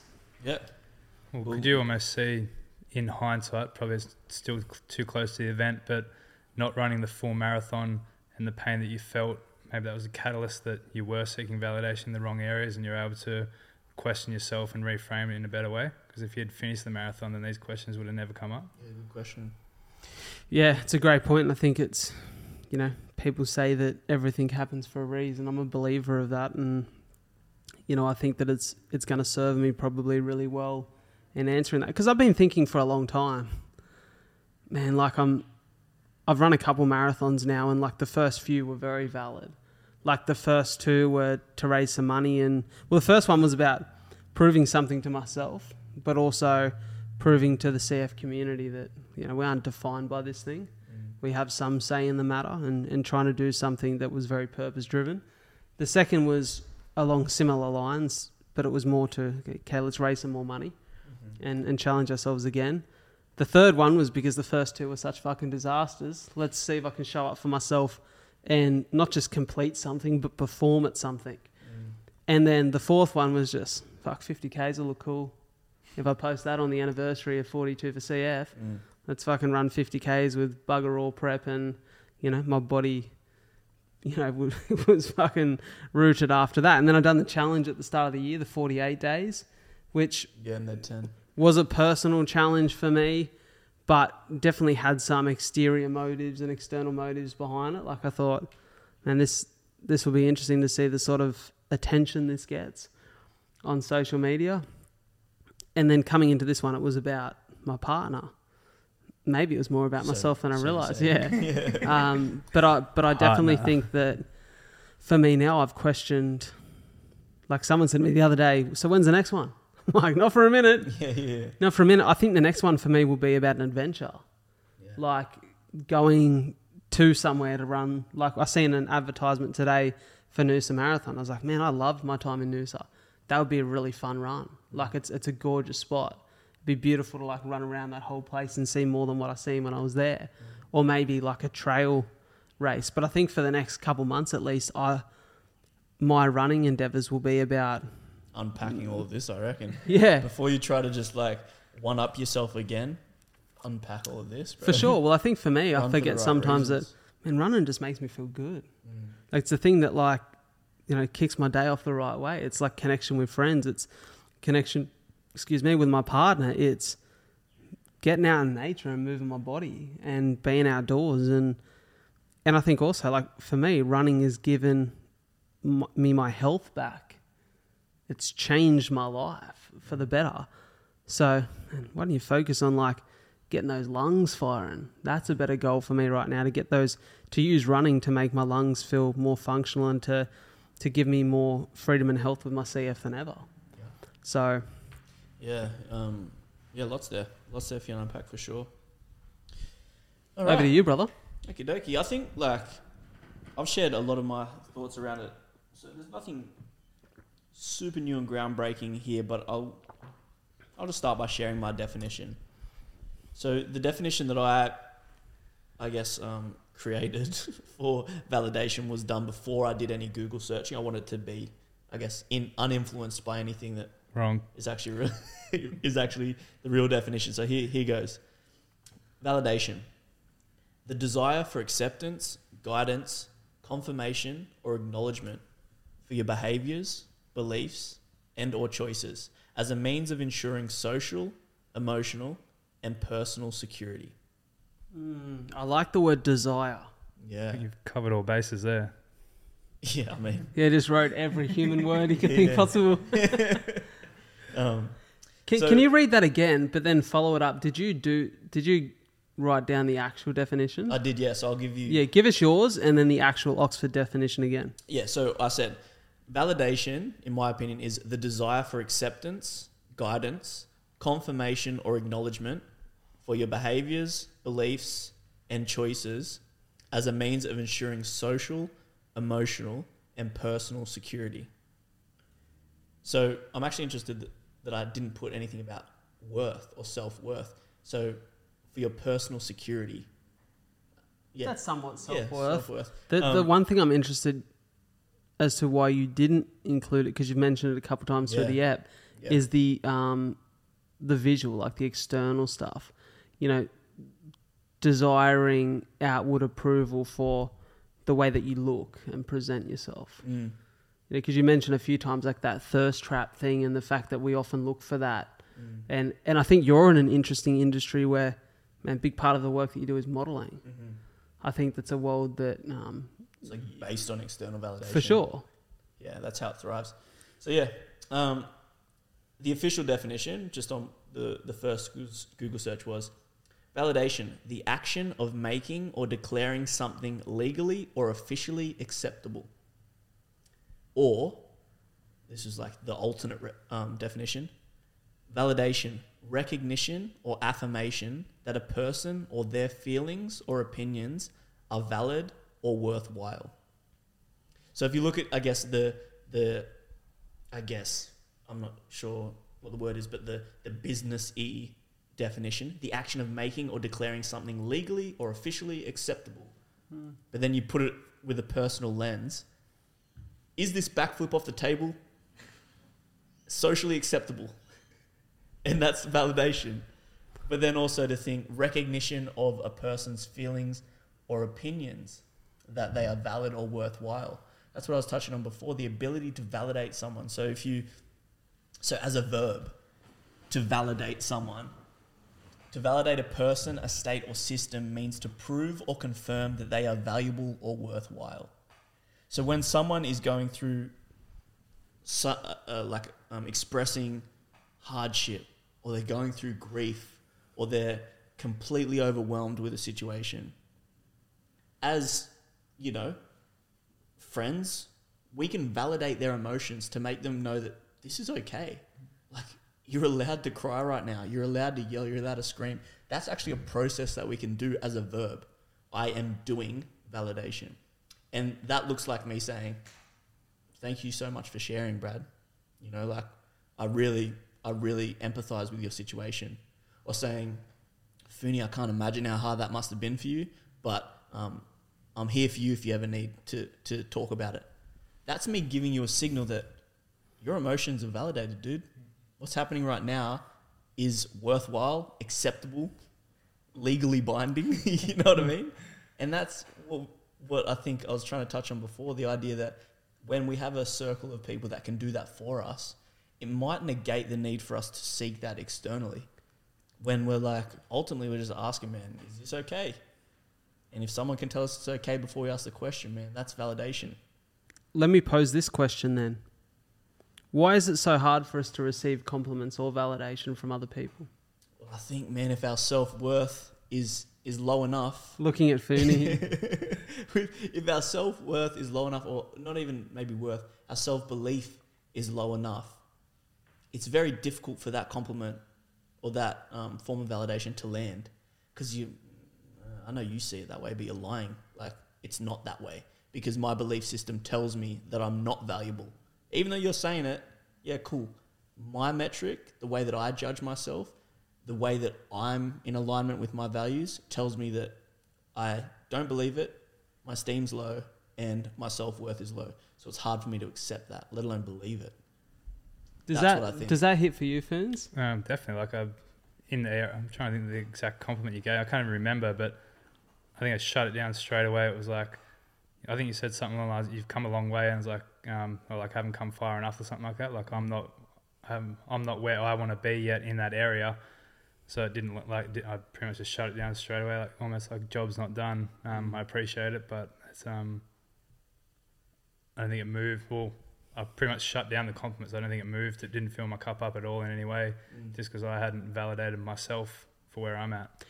Do you think, Foons, that you spend a lot of time in the past judging yourself for the way that you showed up in the world and in the future thinking about where you want to go that it's really hard to be in the present with where you're at and be proud of that. Because i to make comment quickly before you answer like i, I look at you and I, and I learn heaps from you in the way that you show up for yourself and the way that you are self-aware and are growth focused and like you're you're one of the mates and I think it's why the three of us have gravitated towards each other over the last couple of years is that the value that I get from you both is for me like every reason why I want to be around you guys. Because it's it's such a valuable connection because I see really good things in you both individually that I'm like fuck I want I want to be more like that. So I find it interesting that I think you you often criticize where you've come from and you often talk about where you want to go but I don't hear you regularly talk about where you're at with pride I wrote down, well, something I wrote down was like, I didn't feel internally validated as a kid, so I went searching for it externally and found it in all the wrong areas. And then now, was literally a thought I had the other day. I don't know, I almost feel like I've got dark energy in me or something that's like propelling me forward, whether it's insecurities or whatever it is. That's, I don't know, I just feel like I've got a driving force inside of me. And probably the last, well, that video you posted um, of like, Are You Okay Day, I think that was maybe five or six years ago. And I remember I went to the psychologist, and the first thing I said, the first words that come out of my mouth were "fix me," like something's wrong. Mm. And like if I could go back and reframe that mindset, I spent I think I've spent the last six years trying to fix like something that's wrong, as opposed to learning to work with it. Like I think the best, well, you probably can test to this. The best way to, well, the best wake up call for a health to get to live a healthier life is to have a health scare. Like the best way to lose, the best motivation to lose weight is to be overweight. Like trying to use these instead of trying to get rid of the negative forces or whatever that is actually driving me, just learning to work with them better. I think you spoke about it recently when we spoke about one of your life realizations, and you spoke about that feeling of being liberated, much as I alluded to in that little written piece before, where like it felt clear. I can't recall that experience. You did you? I think last week you were saying that like when you felt like you hit rock bottom, there was almost a sense of like this last time. It was like had direction. direction. There was like a clear like this is the direction that I'm going to move in for this reason, and I have every reason to move in that direction. that, that was, I think that was just process of elimination. Like I've tried everything else and nothing's worked with a lot of feedback to say why it won't work. I'm like basically beating my head against the wall. I'm like, all right, I've probably got to go the other way. Well, yeah, I just think it's an interesting topic like, of conversation. like well, what the podcast I mentioned before when Russ was speaking with Jay Shetty, Russ was saying his dad's perf- his dad's standard for him was perfection, which is similar to what my dad had to me. So I've always, that's kind of like my internal compass or guidance is almost perfection for myself. Mm. So like well, I think It's, uh, oh, yeah, you go, Brad. just quickly, you mentioned that clip that I shared on Are You OK Day. The, the only reason I reshared that, or that was front of mind, was because randomly someone had obviously searched, and I don't even know if there was Are You OK Day written in the caption, but randomly someone had shared it on Are You OK Day um, to their story. And I just got a notification because they'd shared my post. And I thought, oh, that, that's a really, um, I think it was actually the day before Are You OK Day. And I thought, oh, it's a clip I should reshare tomorrow. It's a, it's a great moment from the podcast where you'd really opened up, Foons, about your experience on, on that day and, and why it had been helpful for you. And so I reshared it, and immediately after resharing it that day, I had a couple of guys that I'd never spoken to nor been in contact with before reach out to me and ask about what episode of the podcast that was.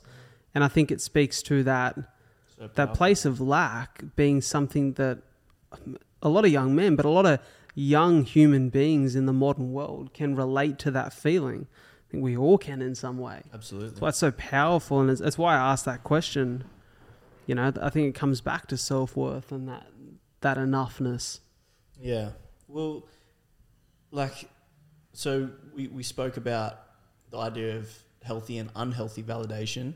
And so I did a little bit of research around what, like, what's healthy validation then, because I believe it does exist, as I've spoken about. But I have written here, we, we feel the need, so we need to feel heard, understood, and appreciated. And that feeling comes in large part from validation. So, offering validation is in essence the act of helping someone feel heard and understood. And so, the inverse to offering validation is seeking validation, and that is, I want to feel heard and understood. Um, and yeah, so I think that can be done healthily, but unhealthily, like I mentioned before, when it's rooted in that loop of insecurity and lack of going, well, now I need the approval, so I'm going to manipulate my behavior to get the approval and da da da da da. So, yeah, I don't think seeking validation is all bad in itself, um, but when it dictates your behavior or stems from lack, then maybe you need to question it. Um, Is there an area of your life right now that you feel like you can identify?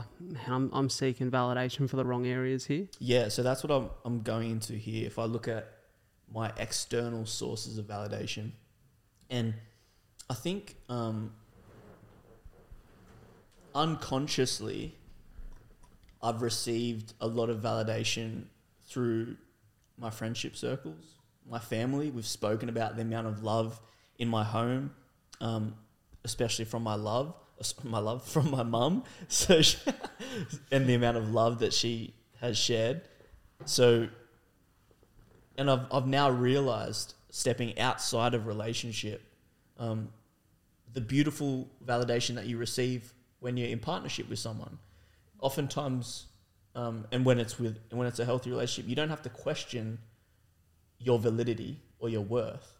because a partner kind of offers that to you. And you mentioned that before, Brad, where you don't really question much of your worth because objectively you're with your dream girl. So it's like the writing's on the wall. Yeah. So when you are in a relationship, the validation is kind of unconsciously given.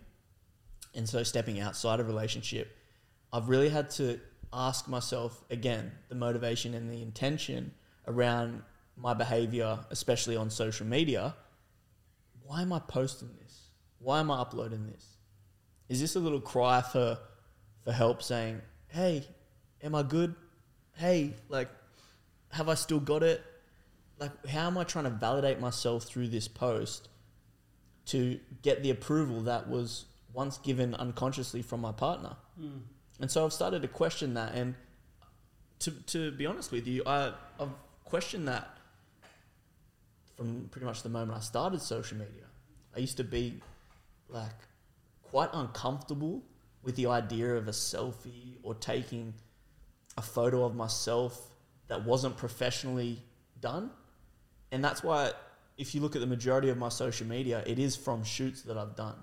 Because that to me was like, it's okay. I can put the photo up because it's a professional photo shoot that someone else took of me that wasn't like this obvious cry for approval where I'm seeking validation. But slowly but surely, I've drip fed little shots where I'm feeling myself or I'm, you know, or I'm at a cool location that I want to kind of flex to people that you might see on the Instagram story. But I don't, I hope that I'm not controlled by the approval that, that I'm getting. That it's not like, oh my God, wow. And that's something that I need to fill my cup. And I don't think it is. I don't think I'm in a place where now outside of relationship, I'm just like, like craving this external validation. I think I'm quite aware of how that could look. And I've been very conscious of really like isolating myself as much as I can through the grief of breakup and as we move forward in the future of not seeking validation. I'm not pursuing women. I'm not trying to distract myself with my social life or drinking. I'm not trying to bury my head in work. All of these ways of, I, I think, would be the, the classic ways to seek validation in the position that I'm in now. Is like just work really hard and then you'll get more money and that validates that you're doing good or just hang out with your friends all the time because they always prop you up and tell you how awesome you are and that's the validation that I need right now when I'm questioning my own worth or the obvious go out and try and like get women and, and that way you'll be you'll be um you'll prove to yourself that you're still worthy because these people are objectively giving you that tick of approval I'm like none of that to me seems like the healthy way to operate right now so I'm doing a lot of internal work. Like I've mentioned it before, shit gets weird. I'll sit I'll sit cross-legged in my lounge room for a for an extended period of time and just like ruminate on these questions I'm asking myself and being like why am I doing that? What is my intention behind that post? How did I show up today? I've really enjoyed like I mentioned um, I think on other podcasts I'm in I guess, a, a, yearly challenge where I'm spending 10 minutes of headspace daily um, without question, which looks like me sitting in silence, no guided meditation, just sitting in silence, seeing what comes up for at least 10 minutes. And so the intention that I've been setting in these headspace sessions over the last couple of months has been how have I shown up in the day and am I proud of how I showed up?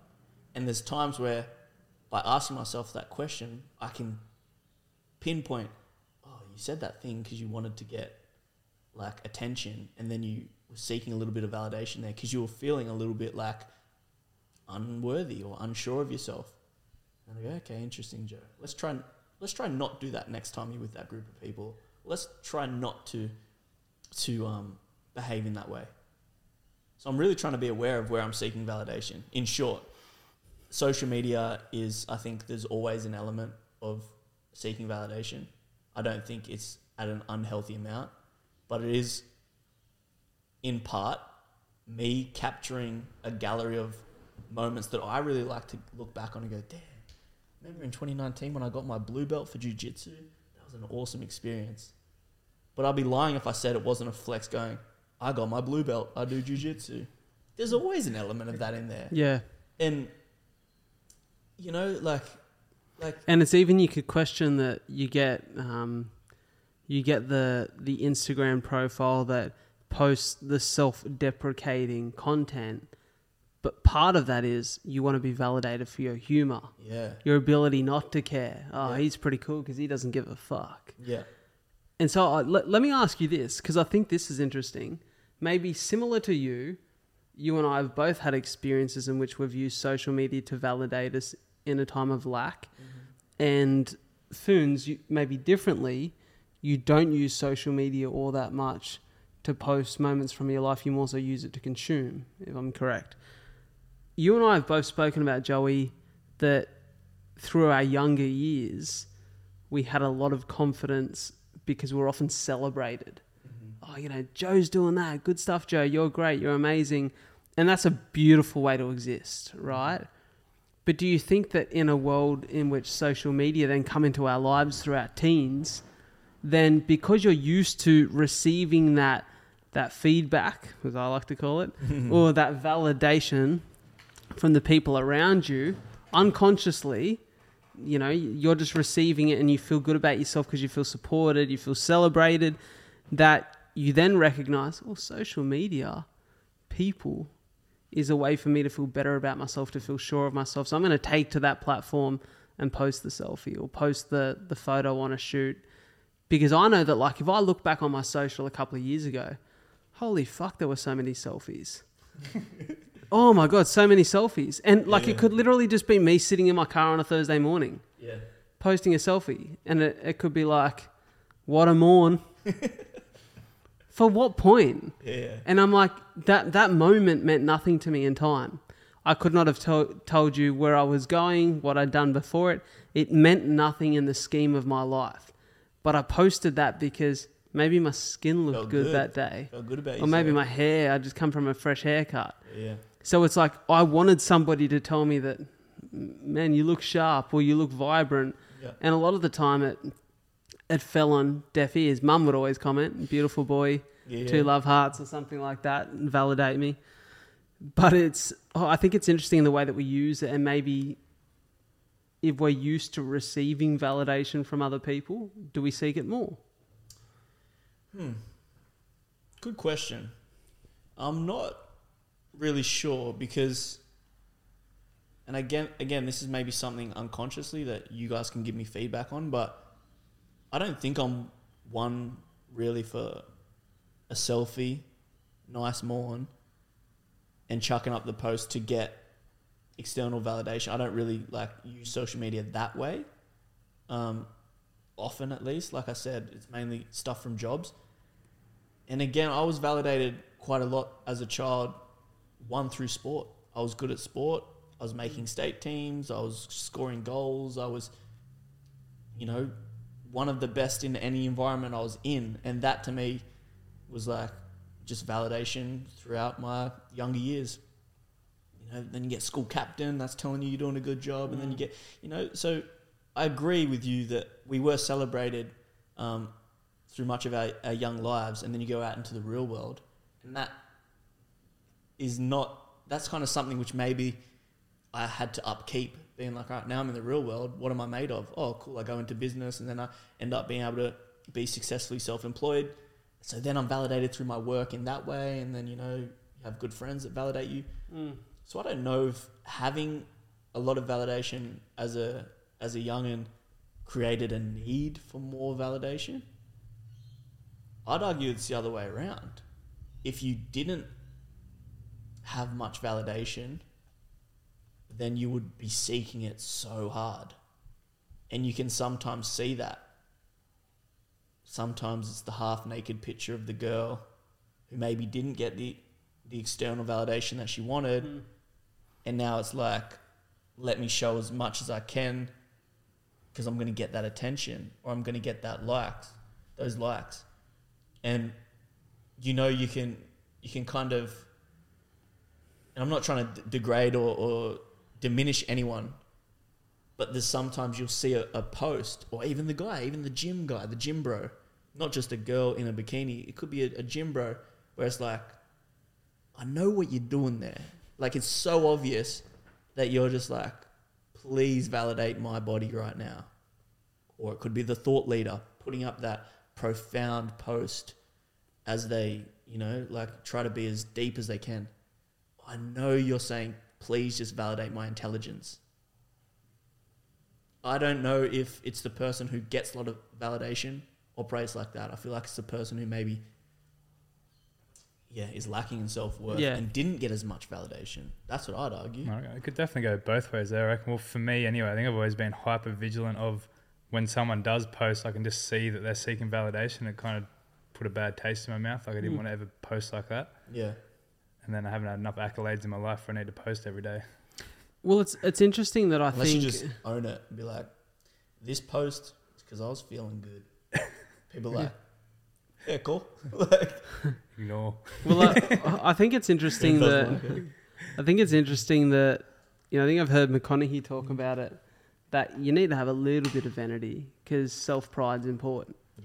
Like you can't you can't care so little about the way that you're presenting yourself in the world that you don't do any exercise or eat any good food mm. and that you just eat ice cream and just eat chips. Because firstly, you're not going to feel all that good within yourself. But secondly, that there's something to be respected about self-discipline, about, you know, showing up and presenting yourself in a way that is admirable. Mm-hmm. And I think that when you look at somebody who's really fit, as as a guy, I don't go to, oh, wish I looked like that. I go to, fuck, fair play, brother, Yeah. because that's some work. Mm. I know because I I put in some work. You know what I mean? I don't have those abs, and those abs have, have come and gone in my life. But it's like you know I respect that, Mm-hmm. and so yeah, I guess there is a there is a place somewhat for it, because I know that sometimes I see the post and, and they might be, you know, looking for validation, but personally I'm like, I'll validate you. man, I'll, I'll validate you because I respect it. Yeah. I respect it Yeah, yeah. you know and and i think maybe we're not that good at as guys we we aren't i'd say we're not as um we're not as consistent with giving other men validation man you look at um, on social media you go to a girl post an instagram photo of you know her out with her girlies for the night and she's got a new dress on Mm. and every one of those girls seems to know that it's a new dress. They're saying, "You go, girly, yes, Hype queen." Yeah, yeah. Like the hype squad is there, Mm. and they are there for for every post. But but then you get a little bit too conditioned for it. And you put that post up that you know that seems to fall on the the Thursday evening that no one's on Instagram, Uh oh. and you're thinking, should I take this down? Like, is this not good enough? How's that and thought? and that's what I think. The, that's what I meant before. That conditioning, like, does that conditioning mean? And maybe I framed it wrong from childhood because I'm very grateful for all the love I got in childhood. And yeah, I and- just yeah, the answer to yeah. your question. no, but no, maybe I didn't frame it right. And I think it's quite possible that I didn't frame it right because I think about when I'm around my family, I don't need validation at all. Mm. Like I know, I know where I stand. I'm loved. I'm respected. Um, but I think when you get used to something, it's like when it's not there, you're like, oh, has something changed? Am I not good enough anymore? Yeah, Do I need to step my game up? Like eventually, you run enough marathons, or you do enough crazy shit. People want you to go to the next level. Yeah. Oh, you climbed Everest. You know, do it in your undies with no shoes on. Show us what kind of man you really are. You know I- what I mean? It, it might it might be I guess the um the blessing in disguise and that like I don't have a like a large following. I don't really even get that validated on social media. You know, it's not as if I have this this huge source of external va- validation where I'm like the post went up getting thousands of likes and hundreds of comments. That doesn't really happen for me, which is probably a healthy, good representation of the world. Um, and you know, so I don't really like crave that because I don't fully get it. But it's it definitely is like an external source of validation. I think my work as well.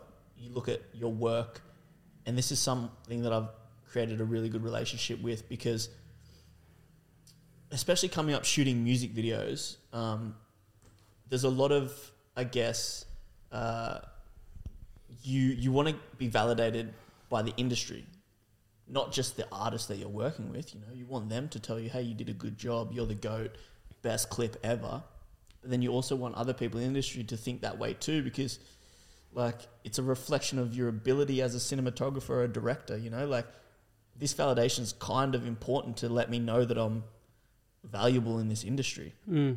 But I've got to a beautiful place, and again, credit to you guys for for pushing me to um, prioritize my We'll own projects.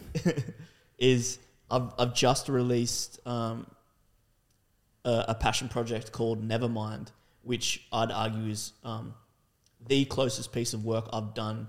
It's closest piece of work to my heart that I've done, and I did it for myself, by myself, with the help of um, you know the extras on day and Brad. You even came and helped out um, with some lighting and what and whatnot. But ultimately, this is one where I can I can honestly say that this one was for me, and if it doesn't doesn't get any accolades, any likes, any recognition, like I'm still so proud of it. When we finished shooting, I was like elated. I hadn't even edited it, I hadn't even posted it. There's no validation existed. It was just a hard ass day of me running around with a mm. camera and trying to fix everything and, and get the shots that I had in my head and blah blah blah blah blah. But I was like so proud and so happy of the project and the piece. And that's internal validation. That's me going, you did something in line with your values today. You proved to yourself that you had a vision, you had a feeling, you wanted to send a message and tell a story. And you showed up for yourself. And you did that. And you did it how you wanted to do it. Good job, Joe. You're worthy. And that's, I guess, will segue me into my internal sources of validation. Um, if you look at exercise and fitness, that's become an internal source of validation for myself. Those days where I don't want to work out, but I still work out, that I don't want to do a hard sparring session, but I still give my all. Regardless of the result, which would generally be the thing which validates you, like, did I do good? Did I win? The fact that I can show up for myself or give my all, you know, effort based praise to myself, that to me validates me. Where I'm like, it's almost like you, you hear it's quite cliche, but it's, you know, it's you versus you. And the idea of peace, again, we've spoken about it, but laying down at night and going, did you not show up for yourself today, Joe? Or did you? Mm. And that to me has looked like exercise and fitness, where I'm like, wow, I'm actually proud of, of the shape I'm in. Like, I'm really happy with the way that um, that physically I show up in the world. But it's because it's all those little micro decisions where I get internal validation of going, oh man, maybe I'll just do like eight reps on this last set. Like, fuck, man, it's pretty pretty tight. And you got training tonight. Joe, you said you're going to do three sets of 10. Fuck, all right, I'll do three sets of 10. I'll do the 10th rep. There's a little bit of validation. Being like, good job, Joe. You, you kept your word to yourself. I'm proud of myself. I'm worthy. I can do that. Validation internally. Like, I don't know if it's a little bit roundabout or if it makes sense, but that's, It's almost validation with reason, though. yeah, I Mm. mean, Like you've achieved that goal, therefore you've given yourself a reason to validate. Yeah, well, I, I think the same way that you seek validation, there has to be some sort of reason, whether it's like a backflip off a table. It's like, what I did, did it make me feel worthy? Basically, that's in my work. Like I said, this, this project I did, what I did, did it make me feel worthy and acceptable? Is it legally official and acceptable? Yeah, I think it is.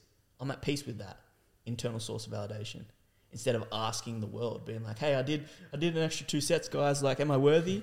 They're like, "We don't care, dude." I'm like, "I know, because I didn't want to do them, and then I did do them. So that means I proved to myself that I can keep my word to myself. Good job, Joe." You know, just pretty much train them. I've been very active my whole life, and I'll attest to what you say. Like the days that I work out when I don't want to work out, or I'm just like, oh, I'll just do an easy workout today. I'm not really feeling it. Then end up doing a hard one. Mm. Those are the days that like I just I feel better about myself. And And, I it's think that- almost like that that reinforcement loop. Now that I've done it enough, knows that like when you don't want to work out, almost the motivation is I know that I'll feel better when I work out when I don't want to work out. Yeah, Mm. because you can you can stand your uh, like maybe stand yourself isn't the right word, but you feel better about yourself. You like that guy, the guy that showed up and did the thing. He's disciplined. That to me, yeah, he's disciplined. He he's in line with the values that he wants to be as a man. He wants to be um, he wants to be respected. He wants to be trustworthy. He wants to be reliable. Guess what? You just did those things for yourself, and no one else really knew the conversations you were having in your head. That's internal validation to me. Well, I think so. Yeah, I think you know Jocko Willink says discipline equals freedom, and for me, like in discipline physically in my activity, I feel freedom of thought with like, and I respect myself that day. Mm. I don't have to think too much about the way that I've showed up in the world because I know I went out and done something hard this morning mm-hmm. that most people wouldn't be doing, and I respect that. Mm. You know, it's, it's interesting this topic of conversation because I recently had, you know, TikTok's a, a funny old beast because different to all the other platforms, it has the virability that a bunch of people who don't know your context and don't know you often come across your work. And I shared a clip from my episode as a guest on Dylan Friends, Dill Buckley show. And the clip was without context to I have cystic fibrosis. The clip was me talking about my first really scary lung bleed at 18. And so I spoke about coughing up blood and, you know, the fear of like, am I dying? Is my dad going to see me die? That, that whole story that a lot of people on this show have heard me say. I want to share with you quickly. So it got a million views, which means a lot of fucking people seen it. I don't know a million people, a lot of mm. people seen it. But the comments, hilarious. So both, I'd say it was like a, we'll say a, it was a 70% split of like really incredibly kind feedback and people, you know, who could speak to similar events in their life that have made them question the certain things that I spoke about and made them learn similar lessons. But I found that there was a lot of negativity, a lot of, a lot of negativity come around me being dramatic or the way that I looked. Okay. And I, and I thought about it, man, me two years ago, three years ago, Landed, huh? oh, that would have landed. It would have crushed me. It would have crushed my confidence to a point in which I didn't post mm. for a long time, or I, or I really thought about the way that I showed up in the world, and really just started to then go in this spiral, this vortex of questioning my worth altogether. And this time, I could look at it and giggle at the top of my lungs. Like I had some proper laughs over some of these comments, and I want to read them to you. And I questioned, firstly, I questioned why it didn't put a dent in me Yeah. because I posted this because the message of this for me had been so valuable in the way that I then went on to live life and look at life from that point onwards that I thought this would be really valuable for someone who's in that position here. Is something that I think is really important. So for me, because I was putting this out to hopefully help someone in a similar position, and I knew that it landed for a few people who who could recognize that as as something familiar for them. Like none of those other negative comments hurt They trumped trumped the um for sure. So negativity. um, this is um, one of them was like, oh, where are they? For, so, for some reason, I can see all the positive comments now. Um, one of them was like this dude. He would have been 15, and he had a, I think it was like a Tui's or Foster's can in his profile picture, and he goes, coughed up blood three times myself once, just got the fuck over it, and moved on. Um, and I was like, that's a Terry Tough cunt. and um, one of them was, why do these two guys look like they failed an audition for Bugs Life? Which you gotta laugh at. I got a couple of um, you know, the two like the two eye emojis with like the big lips underneath, and I'm like, I've got a, I've got big lips and big teeth, so I get it. Um, and I guess when I talk seriously, sometimes the teeth are more exposed than I'd like them to What be. yeah, it might be you or Dill. Who are they getting at? Um, oh, they were cracking me because I'm the majority of this clip. Okay. Um, That Bugs Life comments coded. oh, so funny. And then um, one guy goes, "Did he die?" Clearly not. um, but just some of the comments were like, just like you could tell they were intended to to hurt someone. The one, the what was it? The ice, the um, Um, look at the eyes. the one. What was the one where he's like, bloke bit his tongue, and Oh yeah, blo- bloke. Um, bloke just bloke bit his tongue and thought he was dying. How fucking dramatic. Um, one of them, like, just heaps of like bunny emojis, like just because my teeth. But I'm like, it, it honestly, it, it, it honestly like, it didn't hit me for a six at all because I was like, That's good. I know, I know why I posted that, and it, and it comes back to, what's the motivation behind the post? And so it is for me. This whole conversation of um, validation, I've said it a couple of times, is a question of your personal motivation, Mm-hmm. and and that, do you have a sense of who you are, and are you proud of the way that you're showing up in the world? And I think if you've got that, don't get me wrong, nobody likes to hear negativity, and and I think we all feel it when people are, are mean or purposely mean or, or try to dig the dagger in your back um, as a reason to hurt you. That never feels nice. Um, but it's most certainly not going to make me change the way I feel about myself Exactly. Does it? Does it? if I have a grip of who I am. like that analogy you gave before with the, the football, does it pierce through the skin of the football and does it pierce the inner layer? Like that's that's the work we're doing to understand our value, to seek validation in the right places, to have a stronghold on our worth because it's aligned with the values that we have identified. And really the rest makes it hard to land. Like it's hard to it's hard to pierce through that I guess um, that way of being. Mm. You know, you you can't you can't get me with your negativity if I've done the work to know that I am valuable, that I am worthy, that I am approved. Mm. Yeah, I think I really think maybe in a, in a way to close up, that's that's the work we're doing. Hundred work we're percent. doing. Any final words from you boys? That felt like a beautiful natural conclusion, didn't it? Just the way you. do that, do I? No, you I don't. But I like it. out. I like it. Uh, no, I think um, yeah, very interesting, very interesting topic. Um, yeah, poses some more questions for us, but I don't mind the idea of um, diving into things once, twice, three times to um, yeah, to really really flesh it out. So I think we'll definitely could dive into this in another six months or whenever it is, because as I said, I think I've asked myself more questions than I've got answers to at the moment. I think I'm on a, a healthy, on the right track, but in terms of like my north star for my own internal validation, I don't have the answer for that yet. But I think time will tell. Well, I think the the takeaway for me in I think we've maybe had seven of these three mates episodes now. Yeah, and it feels like so many more because I think we have. I think the beauty of our friendship, the three of us, is we have these conversations on a regular basis, anyways, um, over coffee or a run or a swim, whatever it may be. But I think the motivation behind this has always been to identify, grow, question, explore a bunch of different topics and understand ourselves a little better as, as three mates and as three individuals. And man, it's just it's just a beautiful bonus to me that it seems like it really hits. And and we have plenty of feedback on these apps from the, the people who tune in and those people come from all different walks of lives. You get guys and girls, but I think this tends to hit a hit a real chord or strike a real chord with a bunch of guys our age, which for me is like, fuck, what an incredible byproduct of us just going on this journey of self discovery and self mastery, and in that other guys who are trying to do the same, and other girls and other human beings who want to figure out who they are and, and continue to grow seem to enjoy us deliberating on topics that may resonate with them or, or feel familiar. Mm. I love I love that like my mum especially has has told me that she's offered the podcast as a resource to some other parents who are like, you know, I've got a teenage son that he's he's you know he's he's gone through some stuff or That's cool. he's acting out or whatever it might be. And mum's like, I've got something that I feel like I can offer. Mm. And we'll send the links to episodes or the podcast in general. What an awesome thing.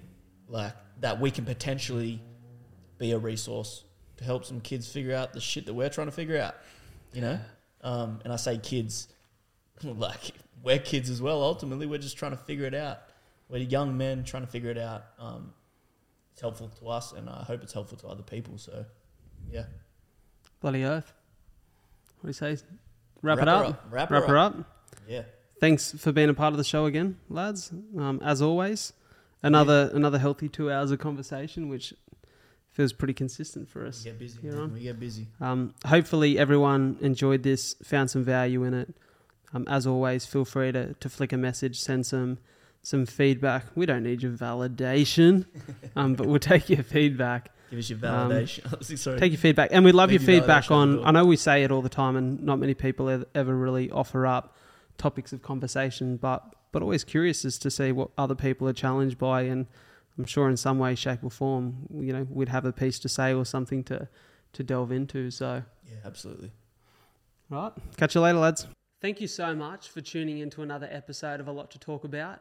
It means the world that you guys are in my corner, that you continue to listen to the show every week. And if you could do me a massive favor by following the podcast on whichever platform you listen to it and sharing this episode in particular with just one friend that you feel would benefit from it, that would mean the world to me and it would help the show grow. The more the show grows, the bigger the guests we get on, the more that we can do, and the more we can share and support you guys, the listeners, the viewers of the show. Before I go, I want to pay my respects and recognize the traditional custodians of the land on which we meet and record this podcast. The Aboriginal culture has such a rich history in storytelling, and as a passionate storyteller, I really hope that the stories we share and connect with on the show can allow the many cultures that now call this beautiful land, Australia, their home, to come together and continue to respect the stories and the culture that make this the land it is today. Thank you so much for tuning into a lot to talk about. I'll catch you next week.